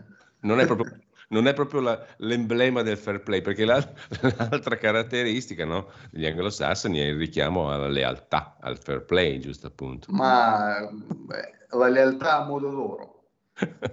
Quando si tratta delle loro comodità, sì, sono leali, però della lealtà, ad esempio, io quando parliamo di pirateria, io sempre invito i miei ascoltatori di fare attenzione a come sono finiti tutti i farabutti che per conto degli anglosassoni hanno tradito gli interessi dei propri paesi o hanno causato qualcosa, qualche danno nei propri paesi. Guardate la storia di Berezovsky, una persona interessantissima, una persona tra l'altro che è quasi diventato presidente della Russia. Lui è stato quello che ha buttato fuori dal potere Yeltsin, ha causato due crisi economici di gravità enorme, ha organizzato la prima e anche la seconda guerra in Cecenia, cioè è stato lui a creare il terrorismo ceceno e finanziarlo, e per conto di anglosassoni, cioè tutto questo lui faceva per l'interesse degli anglosassoni perché credeva che a lui loro daranno il posto di un loro rappresentante gestore della Russia alla fine ha perso e quando scappato in Inghilterra con i suoi soldi pensava che lui lì vivrà una vita felice, invece è stato impiccato e i suoi soldi, guarda caso, sono rimasti alle banche. I suoi eredi non sono riusciti a percepire neanche un centesimo dei suoi soldi, sono rimasti alle banche inglesi. Quindi quando io parlo di periferia, io intendo questo No, no, è molto suggestiva la tua chiave di lettura, devo dire. Poi uno può concordare, non concordare, ci sarà chi tra chi, tra chi ci ascolta concorda, chi no. Questo è, no, è naturale, però la chiave di certo. lettura è molto interessante. Allora, mh, mm, ti faccio una domanda ancora preliminare. Nel frattempo, per chi non lo sapesse, ricordo che Nicolai ha un canale YouTube dove eh, produce una notevole quantità di video sui fatti della cronaca quotidiana no? e di commento e di approfondimento su tutto quello che sta accadendo, in particolare con riferimento alla vicenda russo-ucraina, ma non solo. Quindi su tantissime vicende di attualità devo dire che il tuo canale video offre molti spunti di riflessione e poi magari par- ne parleremo di alcuni degli ultimi uh, argomenti che hai trattato. Però volevo chiederti, visto che abbiamo parlato del tuo ultimo libro, appunto, ehm, qual è la chiave interpretativa che proponi in questo libro, se vogliamo sintetizzarlo al massimo?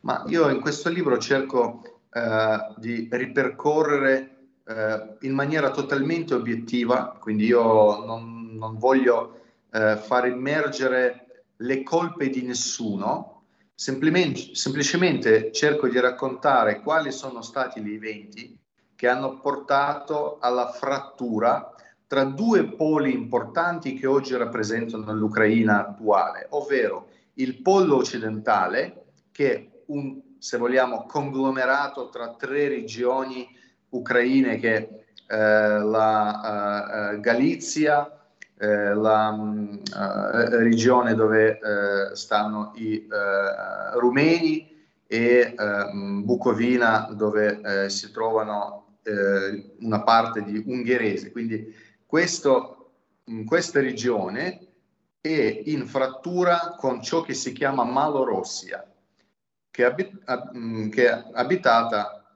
gra- in gran parte da russofoni. Quindi i malorossi si sentono i russi, e gli altri si sentono occidentale. Non c'è nessuna colpa.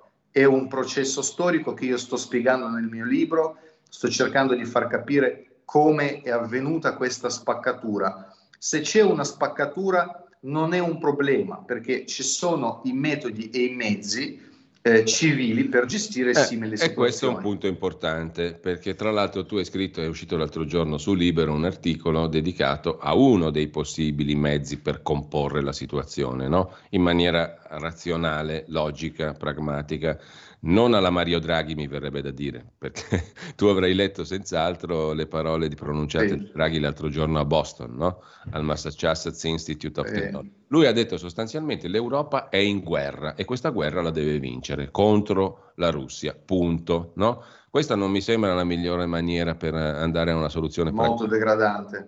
Mm. Eh, quindi invece al contrario tu dici c'è la possibilità di tener conto di elementi di fatto storici che si sono accumulati, che hanno prodotto la situazione e anche elementi di fatto che bisogna considerare se si vogliono fare le cose in pratica, perché non puoi essere astratto, se sei astratto vai a finire che non ne esci più da questo labirinto. No?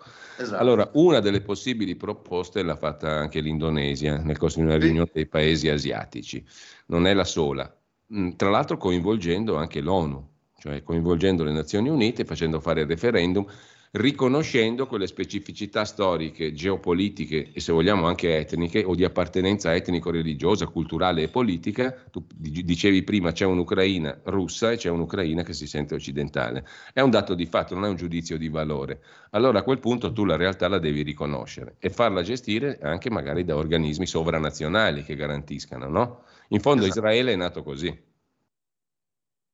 Sì, eh, la proposta eh, indonesiana a mio avviso è quella ehm, diciamo più razionale e anche più di buon senso, proprio per questo motivo è stata rifiutata subito da tutti, eh, perché in questa guerra purtroppo eh, non c'è nessuno che mh, fino in fondo ehm, è puro d'animo, tutti alla fine eh, da questa guerra eh, traggono i propri vantaggi.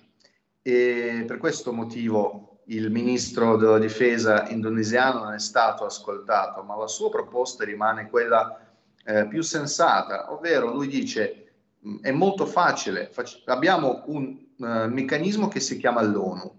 L'ONU ha i caschi blu che tra l'altro sono stati già utilizzati, c'è già esperienza di questi, di, eh, di questo utilizzo di questi mezzi, si allontanano dalla linea di, ehm, dalla prima linea e riparti operativi di entrambi gli eserciti di 15 chilometri.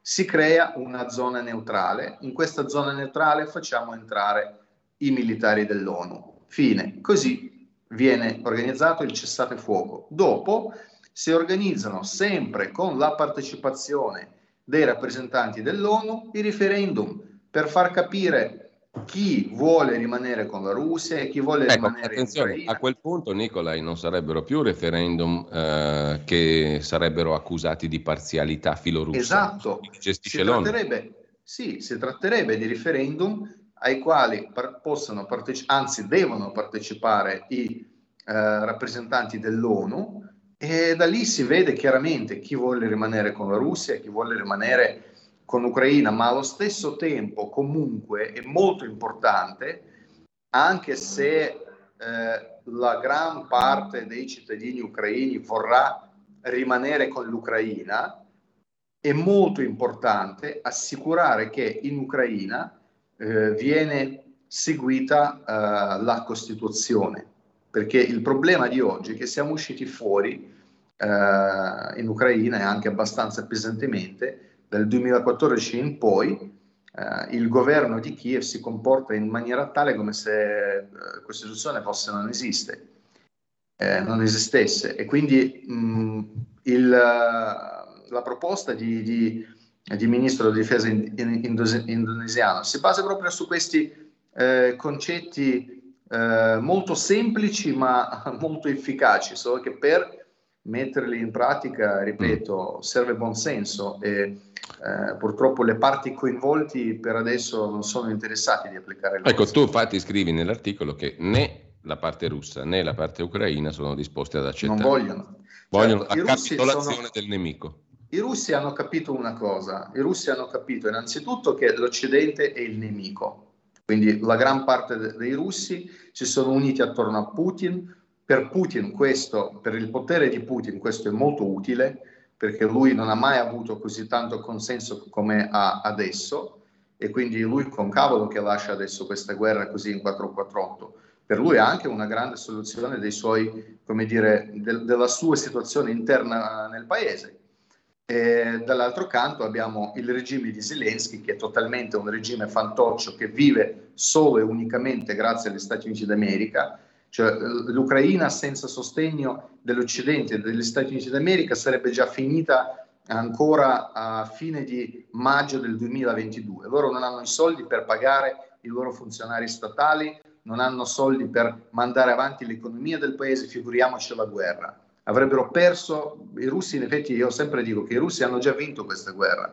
L'hanno vinto tra, ma- tra aprile e maggio del 2022 dopo quel periodo i russi hanno cominciato a combattere con l'occidente comple- eh, collettivo con la nato e con tutte le rappresentanze. Quindi il regime eh, di Zelensky non ha nessun interesse di risolvere questo problema perché per lui sarebbe la fine. Lui viene mandato subito a casa. Adesso lui ha dichiarato ad esempio che le elezioni che dovevano uh, svolgersi uh, quest'anno devono essere rimandati. Cioè lui sta rimandando uh, le, le, elezioni. Questo significa che persona che sta al potere ha paura della voce del popolo. Quindi per ora nessuno di quelli che sono impegnati in questa guerra sono interessati ad usare dei meccanismi basati su buon senso. Ognuno ancora Mm. perseguita i propri interessi. E in tutto questo, Nicolai, l'Unione Europea non esiste politicamente. L'Unione Europea è un, è un meccanismo totalmente eh, con- controllato dagli interessi statunitensi, soprattutto dall'oligarcato degli Stati Uniti e della Gran Bretagna. Infatti Gran Bretagna è uscita fuori dall'Europa proprio per, proprio per eh, riuscire a manipolare meglio quello che è rimasto, cioè il meccanismo ehm, dell'Unione Europea. È un, è un meccanismo fantoccio. Guarda, io eh, sono molto presente nel Medio Oriente perché ho la casa lì vivo in uno dei paesi medio orientali, conosco molto bene la cultura araba, ho tanti amici che lavorano anche nella diplomazia, eh, persone molto importanti con quali spesso parlo, eh, scambio le opinioni. Quando io parlo dell'Unione Europea con gli arabi, loro ridono. Cioè far ridere un arabo così in faccia è molto complicato perché loro sono eh, arabi, hanno una struttura eh, comportamentale molto diversa dalla nostra. Loro sono molto diplomatici, però non riescono a trattenere le risate quando io parlo chi abbiamo mandato in Golfo Persico, cioè il Di. Uh, Luigi Di Maio, si mettono così sulla testa. no, cioè, mashallah, mashallah, dicono. Ehm, questa è la, la realtà dei fatti. L'Unione Europea è questo. L'Unione Europea ormai non viene presa sul serio da nessuno. Le sanzioni europee, guardate, Ecco, un Eh. altro, un altro tema sul quale tu hai fatto una puntualizzazione in uno dei tuoi video molto interessante. No? Ah, possiamo adesso fare un bilancio delle sanzioni. Qual è? Qual è? certo, è drammatico per eh, l'Unione, eh, l'Unione Europea è in recessione. Ieri ho, ho pubblicato sul mio Twitter i dati de- degli, eh, de- degli economisti statunitensi. Noi, tutti i paesi dell'Unione Europea, siamo ufficialmente in recessione. È uno strumento, mh, insomma, di valutazione non dei paesi di Putin, ma, sottolineo, statunitense. Chi vuole vedere, vada sul mio uh, tweet, eh, scusatemi, Telegram e trova lì eh, tutte le informazioni. Mentre la Russia, dopo un anno di, di, di undicesimo pacchetto, ormai siamo di sanzioni, Sì. dopo 11 pacchetti di sanzioni, Russia è entrata ufficialmente di nuovo nei, eh, tra i 10 paesi eh, più sviluppati a livello econo- economico Eh, no, al, mo- al mondo. c'è un altro dato interessante che mi ha colpito. E I poi prezzi, comincia- prezzi in Russia. Noi abbiamo problemi Sì, di- i prezzi sono, sì, i prezzi sono abbassati. I prezzi sui prodotti sono abbassati. I russi si stanno arricchendo, stanno tra l'altro aumentando gli stipendi, ma questo perché io ho avvertito i nostri amici che con entusiasmo applicavano eh, le sanzioni un anno fa. Era tra febbraio e marzo, quando f- abbiamo fatto una interessantissima riunione all'aria che tira con Mirta Merlino, Mm. c'erano economisti, due economisti, e noi parlavamo di questa cosa. E io a queste persone ho detto, cari amici, voi state s- facendo stesso errore che ha fatto Hitler quando ehm, lui si è mosso verso la Russia. Lui ha fatto un errore geografico. La Russia non è solo l'Europa, è anche Asia. La Russia ha le aperture sui mercati dei quali voi non avete neanche immaginazione. I russi hanno costruito in quest'anno una strada commerciale da San Pietroburgo a New Delhi, passando per Iran. Strada facendo hanno anche, insieme con cinesi ovviamente, hanno anche pacificato tutti i paesi di Golfo Persico. Tu immagini quanti, son- quanti soldi sono? L'India ha aumentata nell'anno scorso eh, la, mh, eh, ehm, la- la, eh, export del, eh, del petrolio dalla Russia di 19%. Noi stiamo parlando di un'enorme, eh, un'enorme quantità di affari che i russi adesso stanno facendo, senza parlare di Cina. Con Cina hanno eh, quadruplicato tutti i rapporti eh, commerciali di vendita eh, di gas, di petrolio e di tutte materie prime. Quindi i russi, staccandosi dall'Europa, sono impegnati sulla ehm, creazione dei nuovi mercati e in un anno sono diventati più ricchi. Ma soprattutto le sanzioni, qual è il più grande problema delle sanzioni? Mm. È che eh, le strutture occidentali non sono in grado di eh, gestire la sorveglianza dei processi che loro impongono alla Russia. Ovvero, vi faccio un esempio, loro dicono ai russi, voi non potete vendere il vostro petrolio ai paesi occidentali. Cosa fanno i russi? Loro scaricano le loro navi nel mare, questo tra l'altro Washington Post ha pubblicato, questo non lo dice propaganda di Putin, non lo dice Pravda di Mosca o Gazzetta di Cremlino. Washington Post eh, mesi fa ha pubblicato delle foto nel mare, foto satellitari, navi russe, petroliere russe, scaricano il petrolio nelle petroliere delle compagnie trader che eh, provengono dal Golfo Persico, dalla Cina, eh, dall'India, dal Brasile e anche dagli Stati Uniti d'America e queste petroliere dove vanno? Vanno in Europa. Quindi i russi continuano a vendere petrolio agli europei, solo che adesso si paga di più perché ci sono in mezzo i trader che sono diventati tutti miliardari. Io ho un amico che è un ex colonnello dell'esercito russo che ha sposato la figlia di un generale a lui è stato dato mh, di gestire una di queste compagnie. Questo da un anno è diventato non milionario, miliardario. Questo vive a Dubai adesso. Gira con un Lamborghini e dice meno male, grazie agli europei, sono grandi, ancora due o tre pacchetti di sanzioni e io compro qua uh, un quartiere a Dubai. Io e mia moglie avremo tutto il nostro quartiere si compra i palazzi, non si compra appartamenti, lui si compra i palazzi interi ecco, e poi li affitta. È molto, Questa è la realtà. È molto chiaro, Nicolai, no? molto interessante, però uno si domanda allora la finalità politica di chi fa atti autolesionistici di questo tipo, come l'Europa, qual è? Che finalità c'è? l'Europa. Stati Uniti d'America è un egemone, non vuole perdere la sua egemonia, è molto chiaro.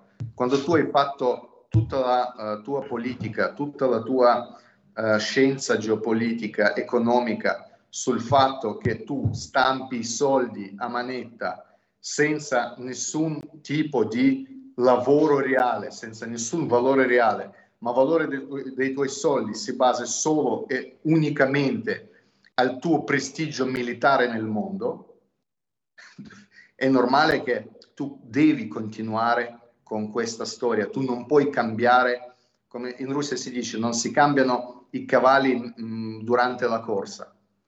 Non puoi farlo, cioè, fallirai. Quindi per forza tu devi mangiare e distruggere qualcuno. Tu adesso sei debole, non puoi distruggere e mangiare i tuoi amici, non puoi mangiare la Russia, non puoi mangiare la Cina, non puoi mangiare l'India, non puoi mangiare il Brasile, però puoi mangiare uno dei tuoi alleati che è l'Europa. In effetti stanno mangiando l'Europa. L'industria europea, guarda cosa le sta succedendo, mm. Uh, guarda cosa sta succedendo alla Germania, è stata totalmente divorata dall'impianto economico finanziario statunitense.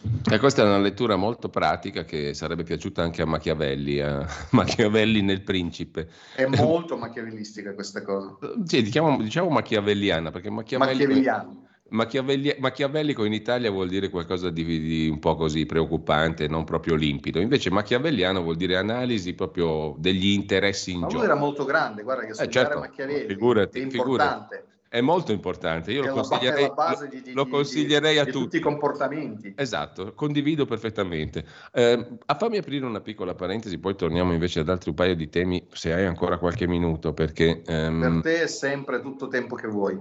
Beh, allora abbiamo ancora almeno dieci minuti. Io però volevo chiederti una tua opinione, l'avrai senz'altro anche tu valutata la, la, questione, perché ne abbiamo parlato in questi giorni, su quella strana storia che è stato presentato come il Russia Gate all'italiana, cioè ehm, il, la compravendita di petrolio russo nella quale l'intermediario legato a Salvini, Savoini, che abbiamo avuto qui in studio l'altro giorno, avrebbe cercato di grattare una quantità incredibile di soldi mh, mm, cercando appunto di finanziare così il partito, no? la Lega. Allora è venuto fuori che era tutta una specie di bufala costruita dall'Espresso, eccetera, eccetera. Tu che idea ti sei fatto di tutta questa storia qua, da osservatore attento? Io ti, ti, posso dire una cosa, noi viviamo in un mondo eh, libero dove spesso eh, la democrazia viene abusata di se stessa, per cui è molto facile da noi creare delle, dei presupposti, delle storie, accusare le persone di quello in cui ci si crede ma poi non si realizza, non si verifica. Mm, io non, non, voglio esprimermi, io credo che eh, su queste cose devono esprimere eh, soprattutto chi indaga, cioè inquirenti. Quando arriva eh, una condanna reale... Eh, infatti c'è stata la richiesta di archiviare perché non, non c'era... Eh, vuol dire che non, non, non sussiste il caso, vuol dire che hanno inventato tutto. Mm, in effetti, in sintesi, è così. Senti, volevo chiederti invece, tornando alle questioni più generali, ehm, che, come inquadri il tentativo diciamo, del Papa e del Vaticano di inserirsi nel procedimento negoziale di pace tra Russia e Ucraina? Ma io credo che ehm, Papa eh, in grande linea il Vaticano comunque una importante eh, struttura che può avere un valore eh, come eh, negoziatore, però comunque il Vaticano da solo non riesce a, ehm, a dare nessun tipo di garanzia durante le eh, ipotetiche eh, trattative. Vaticano rappresenta se stesso, lui non rappresenta politicamente un paese, un, non so, una, uh, un'Unione Europea o una forma politica. Sì, è una uh, grande uh, piattaforma eh, che può essere utilizzata nei processi di pace, però dietro deve comunque essere qualcosa. Il fatto che Papa ha già detto diverse volte la sua posizione e ha fatto bene, eh, si, si, si vede che era preoccupato di questa cosa, lui si è espresso anche negativamente verso uh, la decisione di mandare le armi, lui ha detto che mandare le armi vuol dire continuare la guerra, continuare a uccidere le persone, cioè, mh, abbiamo sentito queste cose da, da Papa.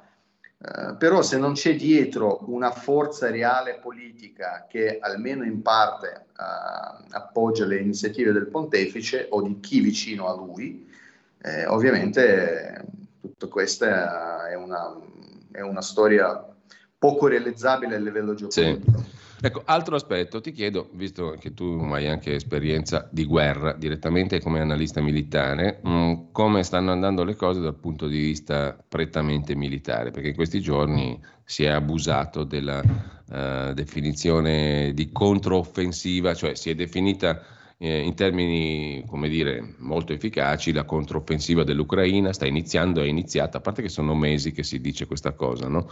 Però, insomma, come stanno le cose dal punto di vista militare? Ma adesso uh, l'Ucraina ha iniziato la controffensiva, quindi uh, se prima loro durante circa due mesi hanno provato a fare le azioni di sondaggio delle frontiere russe, hanno ho provato di capire dove i russi si sono accampati meglio, dove eh, loro invece hanno dif- difesa un po' più debole. Adesso loro hanno cominciato a attaccare, quindi noi abbiamo seguito una serie di attacchi che possiamo chiamare la prima onda, eh, che è stata sfortunata. I, purtroppo per gli ucraini loro hanno perso un'enorme quantità di uomini, di mezzi, e hanno dimostrato subito una serie di debolezze di quali io ho parlato già mesi fa.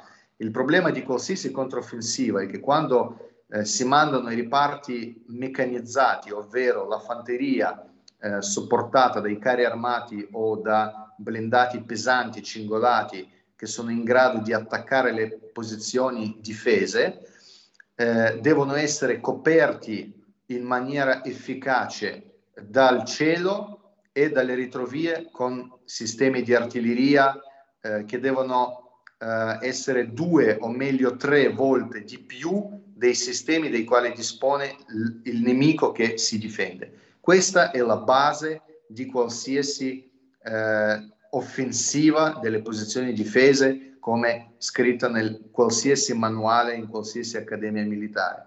Ucraini non hanno praticamente aviazione, loro non dominano il cielo, quando i loro aerei salgono eh, nel cielo vengono quasi sempre abbattuti o da contraerea o dai caccia russi, perché i russi dominano il cielo, loro hanno più mezzi, hanno più aerei, hanno piloti più qualificati, mentre dall'altra parte l'artiglieria ucraina non basta per coprire un largo eh, spazio sul fronte, loro riescono a coprire 10-20 km concentrando però i cannoni da traino in una zona e come adesso ha fatto, ha fatto vedere l'esperienza sfortunata di questa prima ondata di controffensiva, i russi sanno benissimo eh, questa strategia. Infatti i russi come hanno agito? Hanno alzato i loro aerei elicotteri d'attacco e in pochi minuti hanno distrutto il 70% dell'impianto di artiglieria ucraino. 70% è tanto, cari amici. E quindi le truppe che erano in avanzata, tra l'altro le truppe molto importanti, c'era la 47esima brigata che eh, tra l'altro ultimo fallimento ha avuto proprio questa notte, sono stati massacrati quasi tutti. Per quale motivo? Tra l'altro, ah, 46esima brigata dell'esercito ucraino era, era più preparata di tutte, era quella che è stata finanziata con i nostri soldi occidentali, sono totalmente armati dalle armi occidentali, hanno i mezzi occidentali, hanno anche carri armati Leopard all'interno, che sono stati bruciati questa notte, e, e loro hanno anche eh, soprattutto una grande forza ideologica, cioè una brigata che veniva presentata come punta di diamante di questo nuovo esercito ucraino ehm, creato dalla Nato, diciamo, in collaborazione con la Nato. Distrutti totalmente, scappati via, ci sono i filmati che ti viene da piangere quando vedi questi ragazzi come loro fuggono. Per quale motivo? Perché sono stati buttati in prima linea con i, con i pick-up civili con le macchine civili, eh, mancavano i blindati di supporto, mancavano i carri armati, ma soprattutto ha mancato l'artiglieria. Tu non puoi mandare la gente anche super preparata. Loro possono essere addestrati come super uomini, ma se manca l'artiglieria d'appoggio e i punti di difesa nemici non stanno con la testa abbassata sotto l'artiglieria, ma stanno lì, ti guardano e ti sparano con tutto quello che hanno in dotazione, tu perdi la guerra.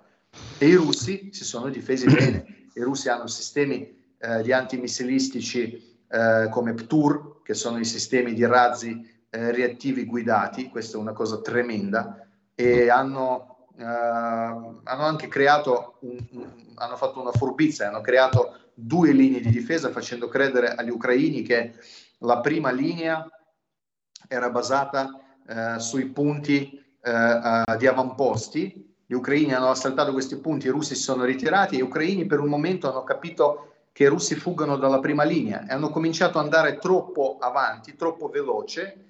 Eh, la fanteria non ha fatto in tempo a seguire i carri, si è sparpagliata sui fianchi e sono stati massacrati perché loro si sono trovati davanti alla vera prima linea. E questo vuol dire che i servizi di intelligence, eh, sia statunitensi che britannici, che forniscono le informazioni all'esercito ucraino non hanno visto queste posizioni, non hanno capito la strategia dei russi. Quindi per adesso per gli ucraini è un fallimento. Loro hanno perso cinque brigate operative eh, di eh, un totale di 18 brigate eh, destinate alla controffensiva, è un numero enorme, però comunque non è ancora persa la guerra. Eh. Non bisogna qua insomma, dire che gli ucraini hanno perso la guerra, assolutamente no hanno perso un'importante battaglia. Ecco. Adesso loro comunque hanno le forze per poter svolgere altri due almeno sì. ondate di controffensiva. Quindi tutto dipende da come adesso loro stru- struttureranno la loro offensiva. Ecco, Nicolai, eh, due cose ancora prima di salutarci. Mi piacerebbe toccare due punti che hai toccato anche nei tuoi video, ai quali rimando anche chi ci sta seguendo, perché il canale YouTube eh, di Nicolai Linin eh, è molto ricco, come dicevo prima, ci sono molti punti. Beh, Grazie. insomma, una cosa una cosa che va sottolineata e che hai parlato proprio fuori dai denti e che mi ha fatto anche sorridere per certi versi amaramente, non sorridere in maniera sguaiata, eh, è che tu noti giustamente che ci dicono che Putin è malato, che Lukashenko sta male, però Biden che è messo malissimo, molto, ma molto male, invece si ricandida, sembra in salute, un giovanotto di 80 anni. Mm, forse il quotidiano per cui scrivi, Libero, che una volta l'ha chiamato Rimban Biden, non ha tanto torto, diciamo. No? Ha ragione. cioè, questo è un dettaglio, no? però la cosa invece drammatica che mi ha colpito molto, mh, mm, e alla quale tu hai dedicato un video molto, molto emotivamente eh, carico eh, è il fatto, riportato peraltro da una testata britannica, il Daily Mail, eh, secondo cui c'è una, una, donna ucraina, Svitlana Pliushko, che è stata dipinta come una madre coraggio o qualcosa di, del genere, una persona straordinaria, e invece è stata processata in Polonia per avere regolarmente, ripetutamente abusato di bambini che erano stati dati in adozione. Ecco. Non solo abusato, lei ha creato, lei ha la prostituzione un pedofila. una casa di prostituzione per i pedofili. Pedofila, esatto. esatto. Lei cosa... vendeva i bambini eh, dall'età di 4 anni, attenzione, il più piccolo aveva 4 anni, lo dico con tremore perché io eh, da padre di due, di due, figlie io non so cosa, cosa farei a una persona del genere. Mi è capitato due volte quando io ho lavorato per Italia 1 per Mediaset, due volte a intervistare pedofili nel carcere di Spoleto. E ultima intervista mi sono alzato, ho chiesto di aprire le porte alle guardie, sono uscito e ho detto agli agenti, ho detto per favore portatemi via perché io lo ammazzo adesso. Io non riesco a guardarlo in faccia cioè, a questo demonio. Per me questo è il limite. Io sono molto diplomatico, rispetto, capisco tutti, ma unica cosa che non riesco a sopportare è la pedofilia. Ti capisco. Io n- non mi controllo, cioè, smetto di controllarmi. E, e quindi quando è arrivata questa notizia io sono rimasto terribilmente colpito anche perché questa persona è stata eh, osannata dalla propaganda, l'hanno, l'hanno rac- rappresentata come una eh, grande eh, salvatrice dei bambini ucraini e, e la cosa preoccupante è che lei collabora con il potere ucraino. Lei in Ucraina era direttrice di un grande orfanotrofio. Cioè, parliamo di una persona che in Ucraina questo, sistematicamente questo, si occupava di questa cosa. Questo è, è più che sicuro. Questo è l'aspetto drammatico. Certo, lei faceva questo business già in Ucraina solo che quando ha avuto possibilità di allargare il proprio business fuori dai territori dell'Ucraina perché la Polonia ha aperto le porte, lei si è spostata in Polonia. Poi in Polonia cosa è successo? Lei in Ucraina aveva i complici nel governo perché li pagava. Così funziona la corruzione in Ucraina. In Polonia invece queste cose non funzionano così. Lei si è imbattuta sui poliziotti polacchi che hanno detto no cara, qua la pedofilia è un reato, sono arrivati da lei, hanno messo le videocamere, l'hanno incastrata per bene e adesso lei andrà in galera, io spero per tutta la vita. Però questo è uno dei, degli esempi quanto marcio sta uscendo dall'Ucraina in Europa. Quando io un anno fa dicevo che l'Europa fa bene ad aprire le porte all'Ucraina, perché insieme con molte persone per bene eh, ai quali noi daremo eh, aiuto, noi anche riusciremo a scoprire chi sono veramente i corrotti ucraini. Ed ecco, stiamo scoprendo. Questo non vuol dire che tutti gli ucraini sono cattivi pedofili, assolutamente no. Certo, Però le storie come queste dimostrano quanto è radicata la pedofilia e gli altri crimini satanisti, proprio questi sono satanisti all'interno del sistema corrotto protetto dal governo ucraino. E meno male, grazie a Dio, io mi inchino di fronte all'onestà dei poliziotti polacchi, dei giornalisti polacchi che hanno riportato per primi questa notizia, perché eh, la Daily sì. inglese ha preso il materiale di un giornalista locale polacco che ha fatto questa indagine, ha messo la propria faccia e ha raccontato questa storia. Quindi un, un enorme inchino di fronte a lui, alla sua onestà intellettuale, perché di solito eh, all'interno dei sistemi, di fronte ai sistemi di corruzione così grandi, non tutti i giornalisti certo, hanno certo. coraggio di raccontare queste cose. Allora, um, Nicola, io ti ringrazio. Uh, ci sarebbe da aprire anche un altro capitolo che non è paragonabile per gravità a questo, a questo episodio che tu hai raccontato um, e che però riguarda anche un altro florido mercato. Quando si usa la parola mercato in relazione agli uteri in affitto e alle gravidanze, dobbiamo pensare Terribile. che l'Ucraina L'Ucraina è uno dei principali paesi di, in questo senso. Vedo, vendono feti morti. Questo, guarda, è un altro... Cioè, lì, è una... lì è un, guarda, su questo io ho scritto tra l'altro un articolo, ma non ho avuto coraggio di mandare da nessuna parte perché tu non immagini la giganteria. Eh, proprio, eh, io per questo dico che questi sono i satanisti. Io non sono esaltato, nel, non sono un cristiano esaltato quando io parlo di queste cose. Quando tu cominci a leggere questi materiali, tu capisci che dietro non può essere una forza umana di buonsenso.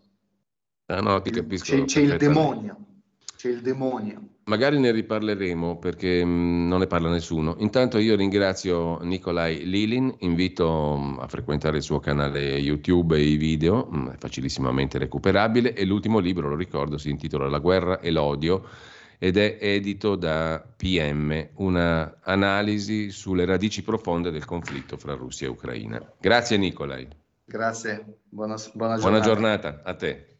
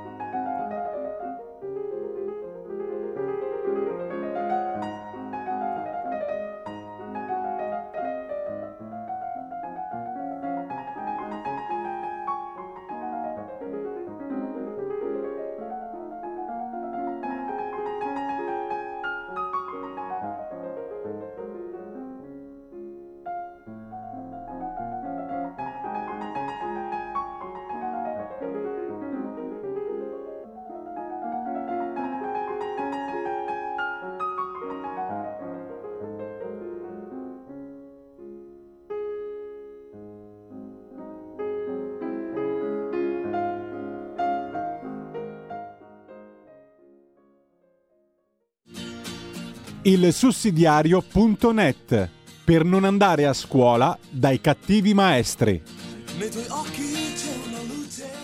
E la linea torna subito a Giulio Cainarca.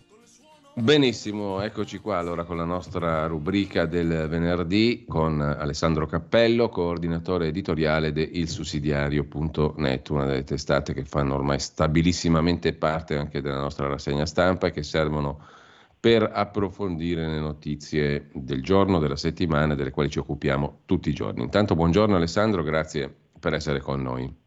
Buongiorno Giulio. Allora, um, de- parliamo oggi di un rapporto. Abbiamo avuto una serie di notizie anche questa settimana che riguardano l'universo giovanile, no? a parte il fatto che sono stato molto colpito anche qui in città di Milano da una serie di festeggiamenti per la fine dell'anno scolastico che è diventata una roba da stadio, con tutti gli eccessi degli stadi, anche non poche volte. C'è un articolo oggi sul Corriere che parla di questo. Su Avvenire stamattina avevamo invece un articolo sul disagio mentale giovanile che sembrerebbe essere dilagante in Lombardia e anche questo con un'osservazione molto empirica da strada potrebbe trovare conferma anche ad occhi profani, non psicoterapeutici, diciamo. Eh, fatta questa premessa, però, qui ci occupiamo invece di un rapporto sui giovani che ha tutt'altro carattere, un rapporto scientifico, sociologicamente molto rilevante, prodotto da un istituto che storicamente fa analisi molto raffinate e approfondite in tema di sociologia. L'istituto è l'Istituto Toniolo, che fa parte dell'Università Cattolica, ma che ha eh, appunto un punto di vista sociologico molto interessante, a prescindere dalla provenienza religiosa. No?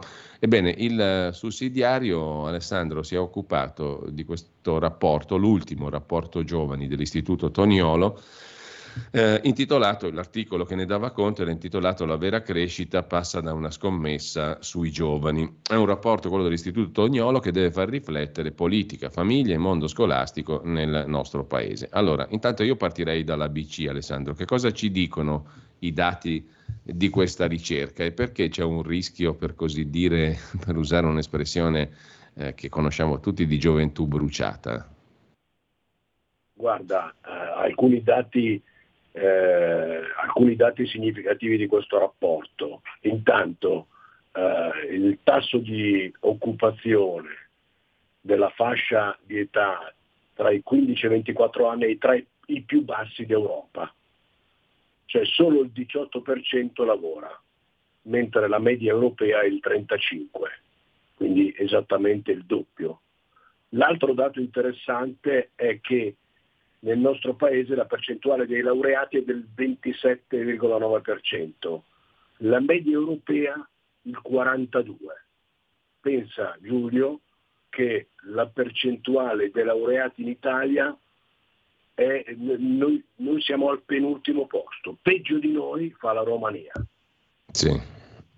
Quindi, eh, infine, un altro dato, altri due dati interessanti è che sì. alle superiori, appunto, si festeggia il, la fine dell'anno scolastico, alle superiori non prendono il diploma e poi non hanno qualifiche il 13,1% dei nostri giovani. La media europea è il 9%.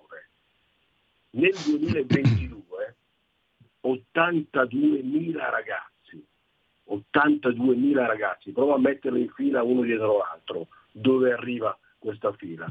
Non sono stati scrutinati per troppe assenze, cioè ragazzi che si ritirano dalla scuola e non vanno più a scuola. 82.000 ragazzi.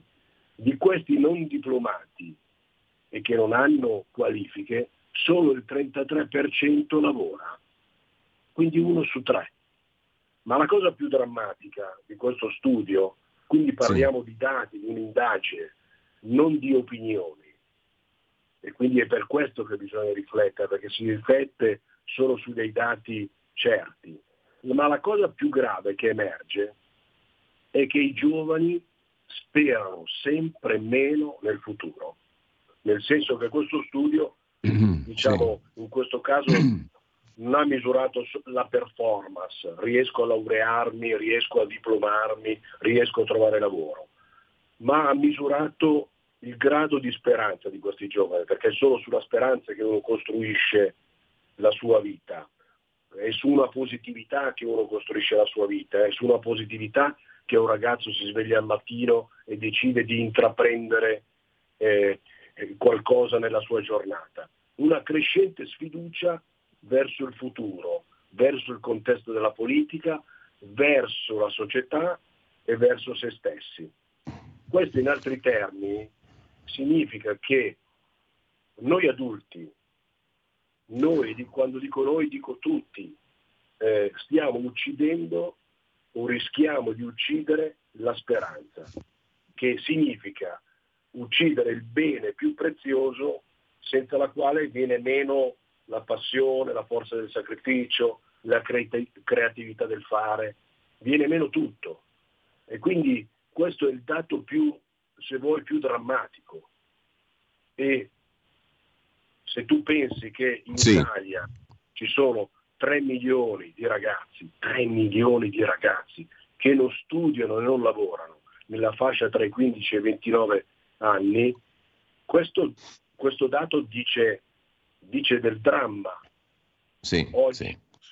che vivono giovani e soprattutto le loro famiglie. Queste famiglie, le famiglie di questi ragazzi, di questi 3 milioni, prova a immedesimarti, non dormono la notte Ecco, tra l'altro proprio nell'articolo sul sussidiario ci si pone a un certo punto la domanda, no? analizzando questi dati che tu hai perfettamente riassunto, eh, la domanda è questa qui, cinismo, disillusione e apatia sono dinamiche estranee alle esperienze dei nostri figli e per chi non ha figli dei giovani con cui si ha familiarità, conoscenza, parenti, eccetera. Insomma, sono cose che ci riguardano, che riguardano credo un po' tutte le famiglie, no? Assolutamente che riguardano le famiglie, che riguarda il mondo della scuola, che riguarda la politica, che riguarda la politica che deve costruire una progettualità, un contesto dove questi ragazzi riscoprano il proprio protagonismo. Metto e tra l'altro c'è, c'è, un altro aspetto, Alessandro, che eh, colpisce, no? tu l'hai sottolineato prima ed è centrale, il fatto che tutte queste, come si chiamano con brutta parola, agenzie educative, cioè gli insegnanti, la famiglia, i professionisti, la politica, gli educatori, alla radice hanno perso loro la speranza. Come fai, diciamo, a entrare in un rapporto didattico, anche educativo, eccetera, se tu per primo non ci speri più e non speri più in generale? Assolutamente, hai ragione. Non si può proporre ai ragazzi qualcosa eh, eh, in cui tu non credi. Non puoi eh, trasmettere agli ragazzi la passione per la loro vita se questa passione tu per la loro vita non ce l'hai. Ma ti faccio un esempio.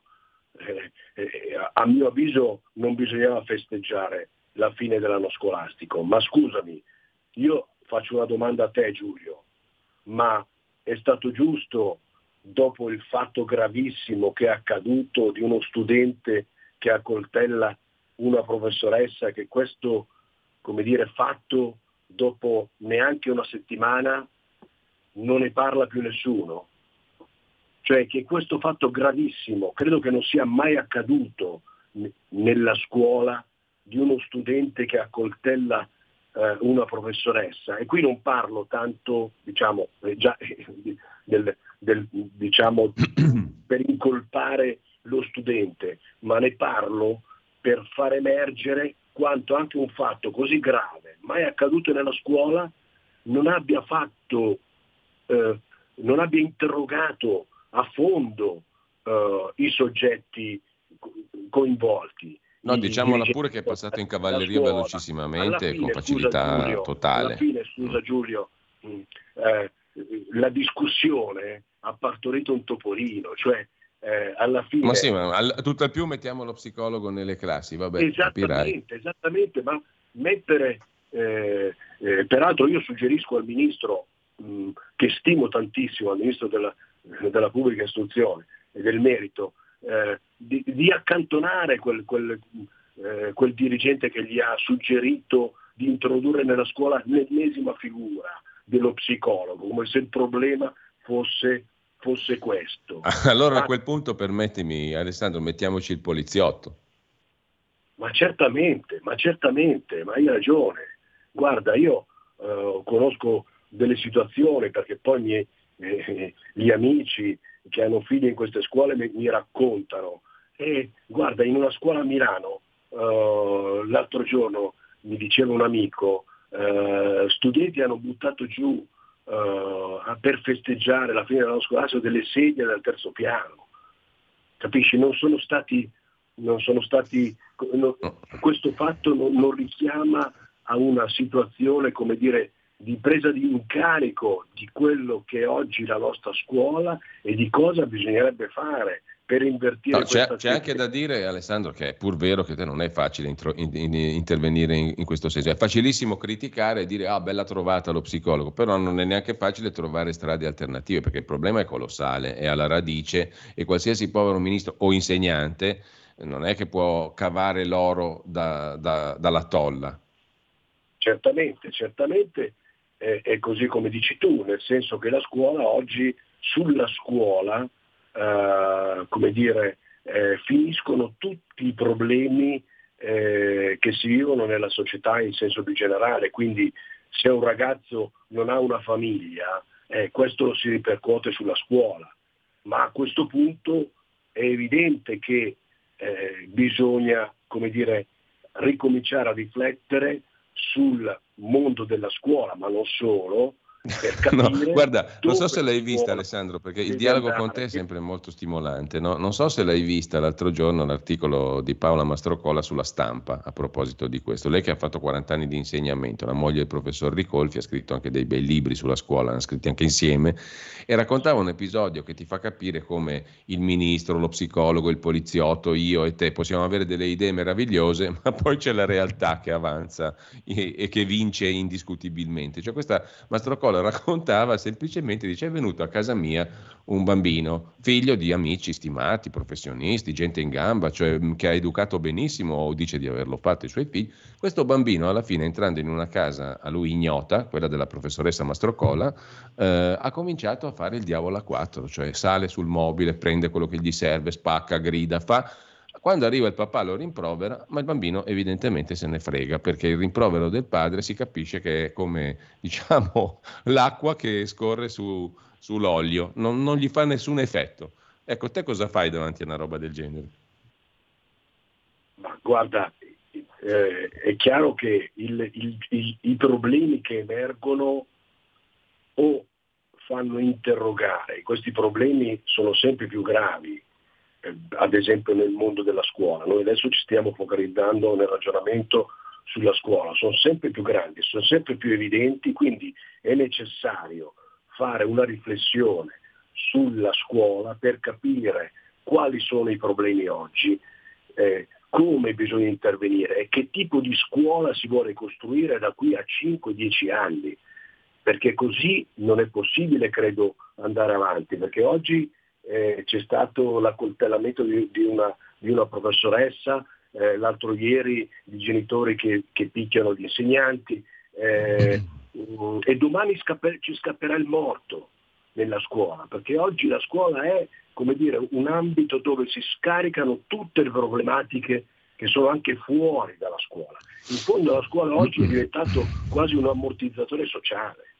E quindi è necessario, ma in questo senso non solo il ministro della pubblica istruzione, ma la componente politica in senso generale, il governo deve mettere a, dire, eh, deve mettere a fuoco il tema della scuola, dell'educazione, delle nuove generazioni e devono mettersi in discussione i docenti, i dirigenti scolastici, le famiglie.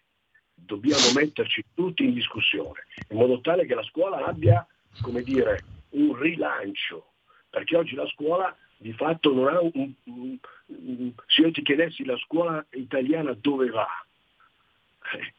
tu non, non no, avresti non saprei un dire. progetto. No, io sarei d'accordo con, ancora una volta con la professoressa Mastrocola che dice non chiamiamola più scuola.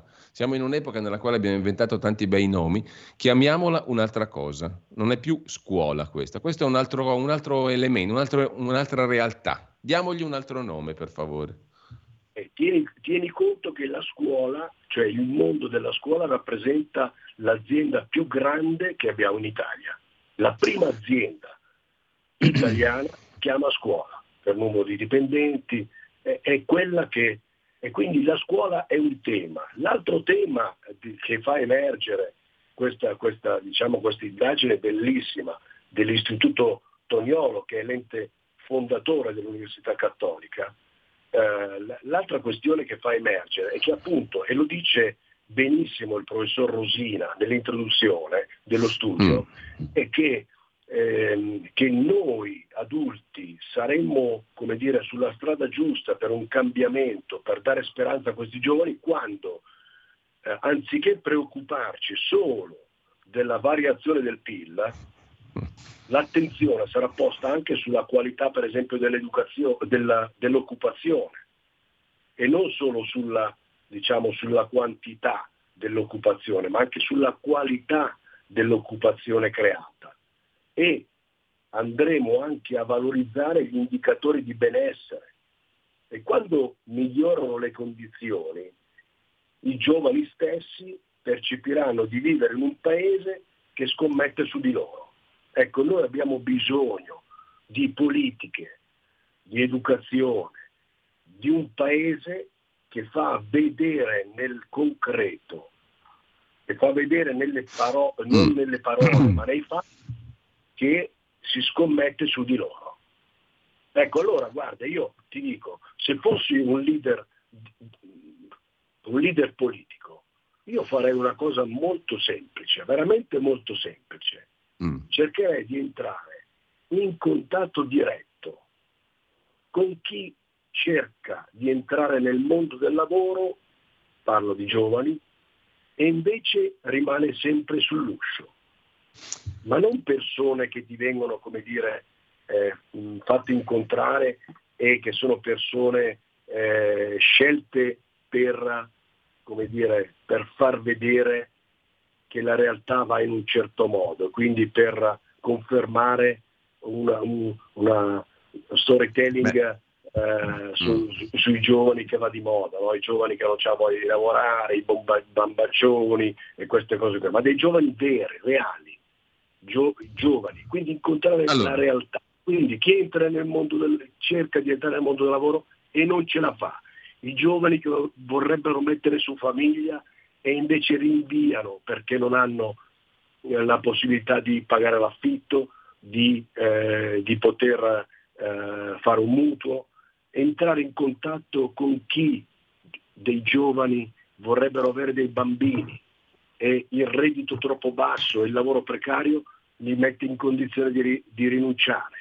Io incontrerei chi decide di andare all'estero, i giovani che vanno via dal nostro paese e chiede, chiedendogli perché allora, incontrare qualche giovane che ti dica perché non va a votare. Ecco, eh, Alessandro, abbiamo, abbiamo, aperto un bel capitolone. Intanto dobbiamo chiuderlo perché siamo in straritardo anche, ma eh, l'argomento trascina. Io ti ringrazio. Grazie ad Alessandro Cappello, coordinatore editoriale Il Sussidiario Net. Alessandro, buona fine settimana, ci sentiamo l'altra settimana e mi raccomando scaricati il podcast dei Promessi Sposi, lettura integrale sul sito di Radio Libertà. Assolutamente, la, storia di, la storia di, Renzo Tramaglino e Lucia eh, hanno da dire tantissimo anche oggi, anche se è un romanzo scritto nel 1827. Allora, grazie ad Alessandro Cappello e un saluto Alessandro, buona fine di settimana.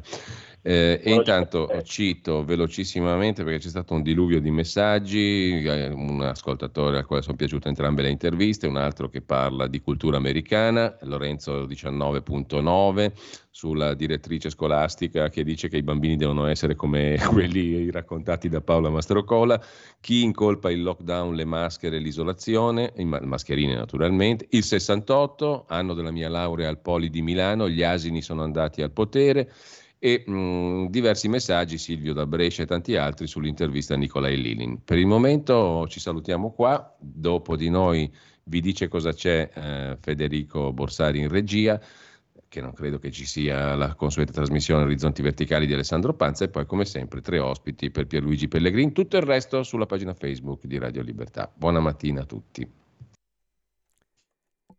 Mandiamo ora qui Parlamento con Davide Bergamini e successivamente un'audizione del vice ministro Cirielli. Quindi buon ascolto a tutti.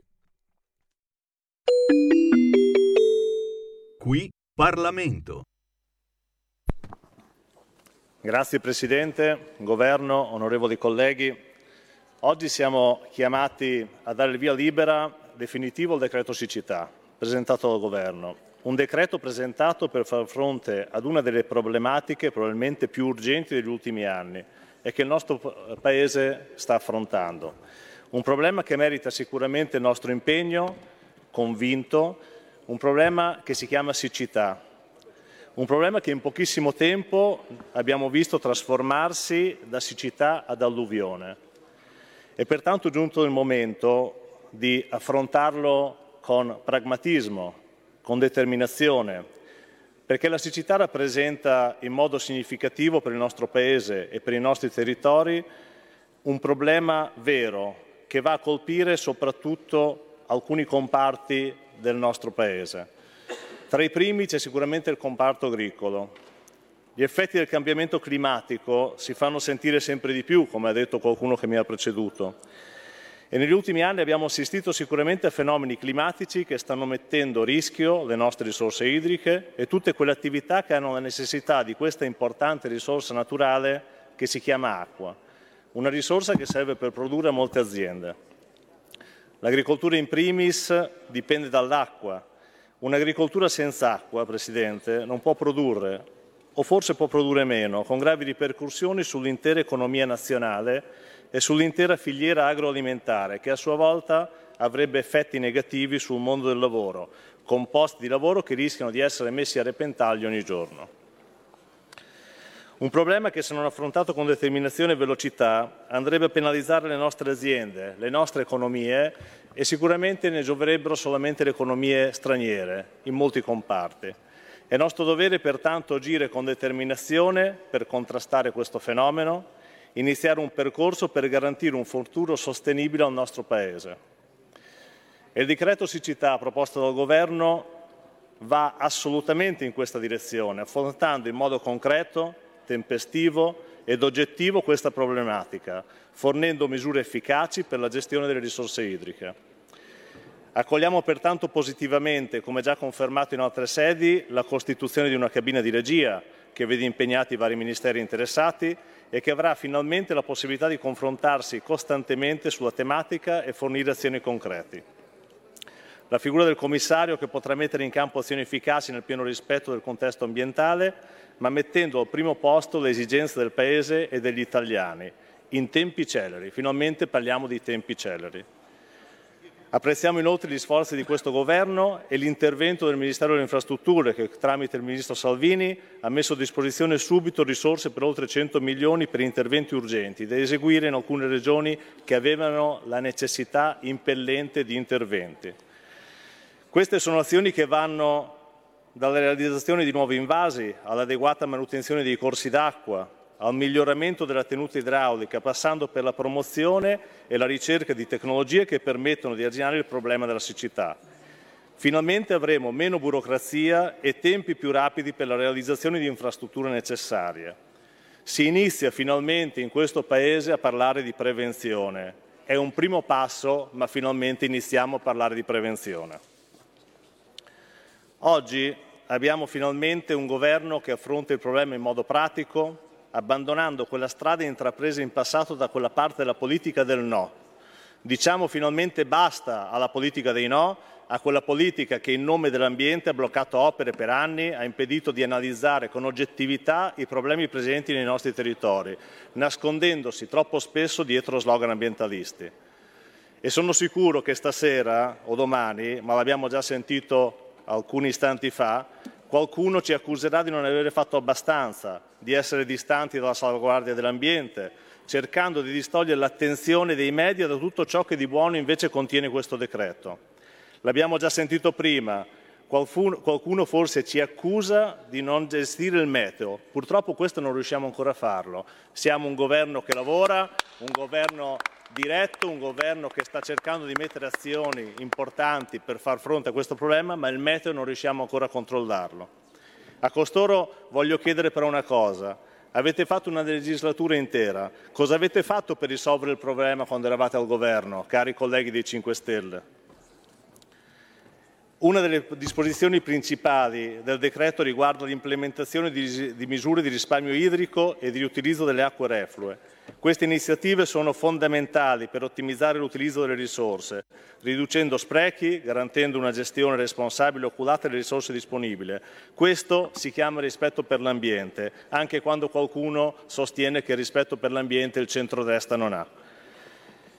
Il decreto promuove investimenti nella modernizzazione delle infrastrutture idriche e nel potenziamento di sistemi di monitoraggio che sono essenziali per una gestione efficiente e preventiva della siccità.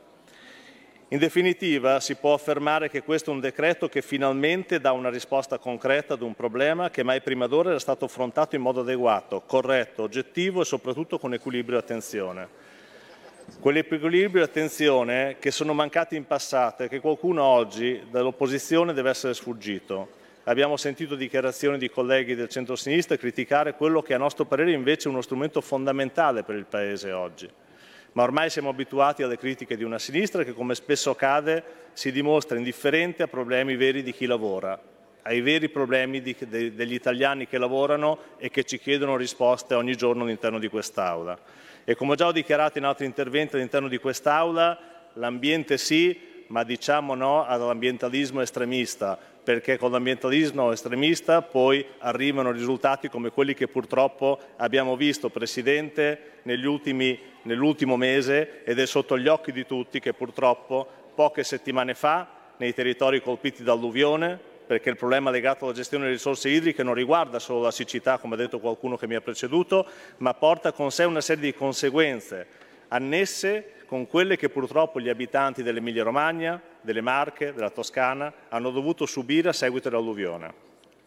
E voglio approfittare di questo momento per esprimere e rinnovare la mia, la nostra vicinanza a quelle persone che hanno vissuto momenti terribili e che stanno lavorando ancora oggi per riportare alla normalità quella situazione.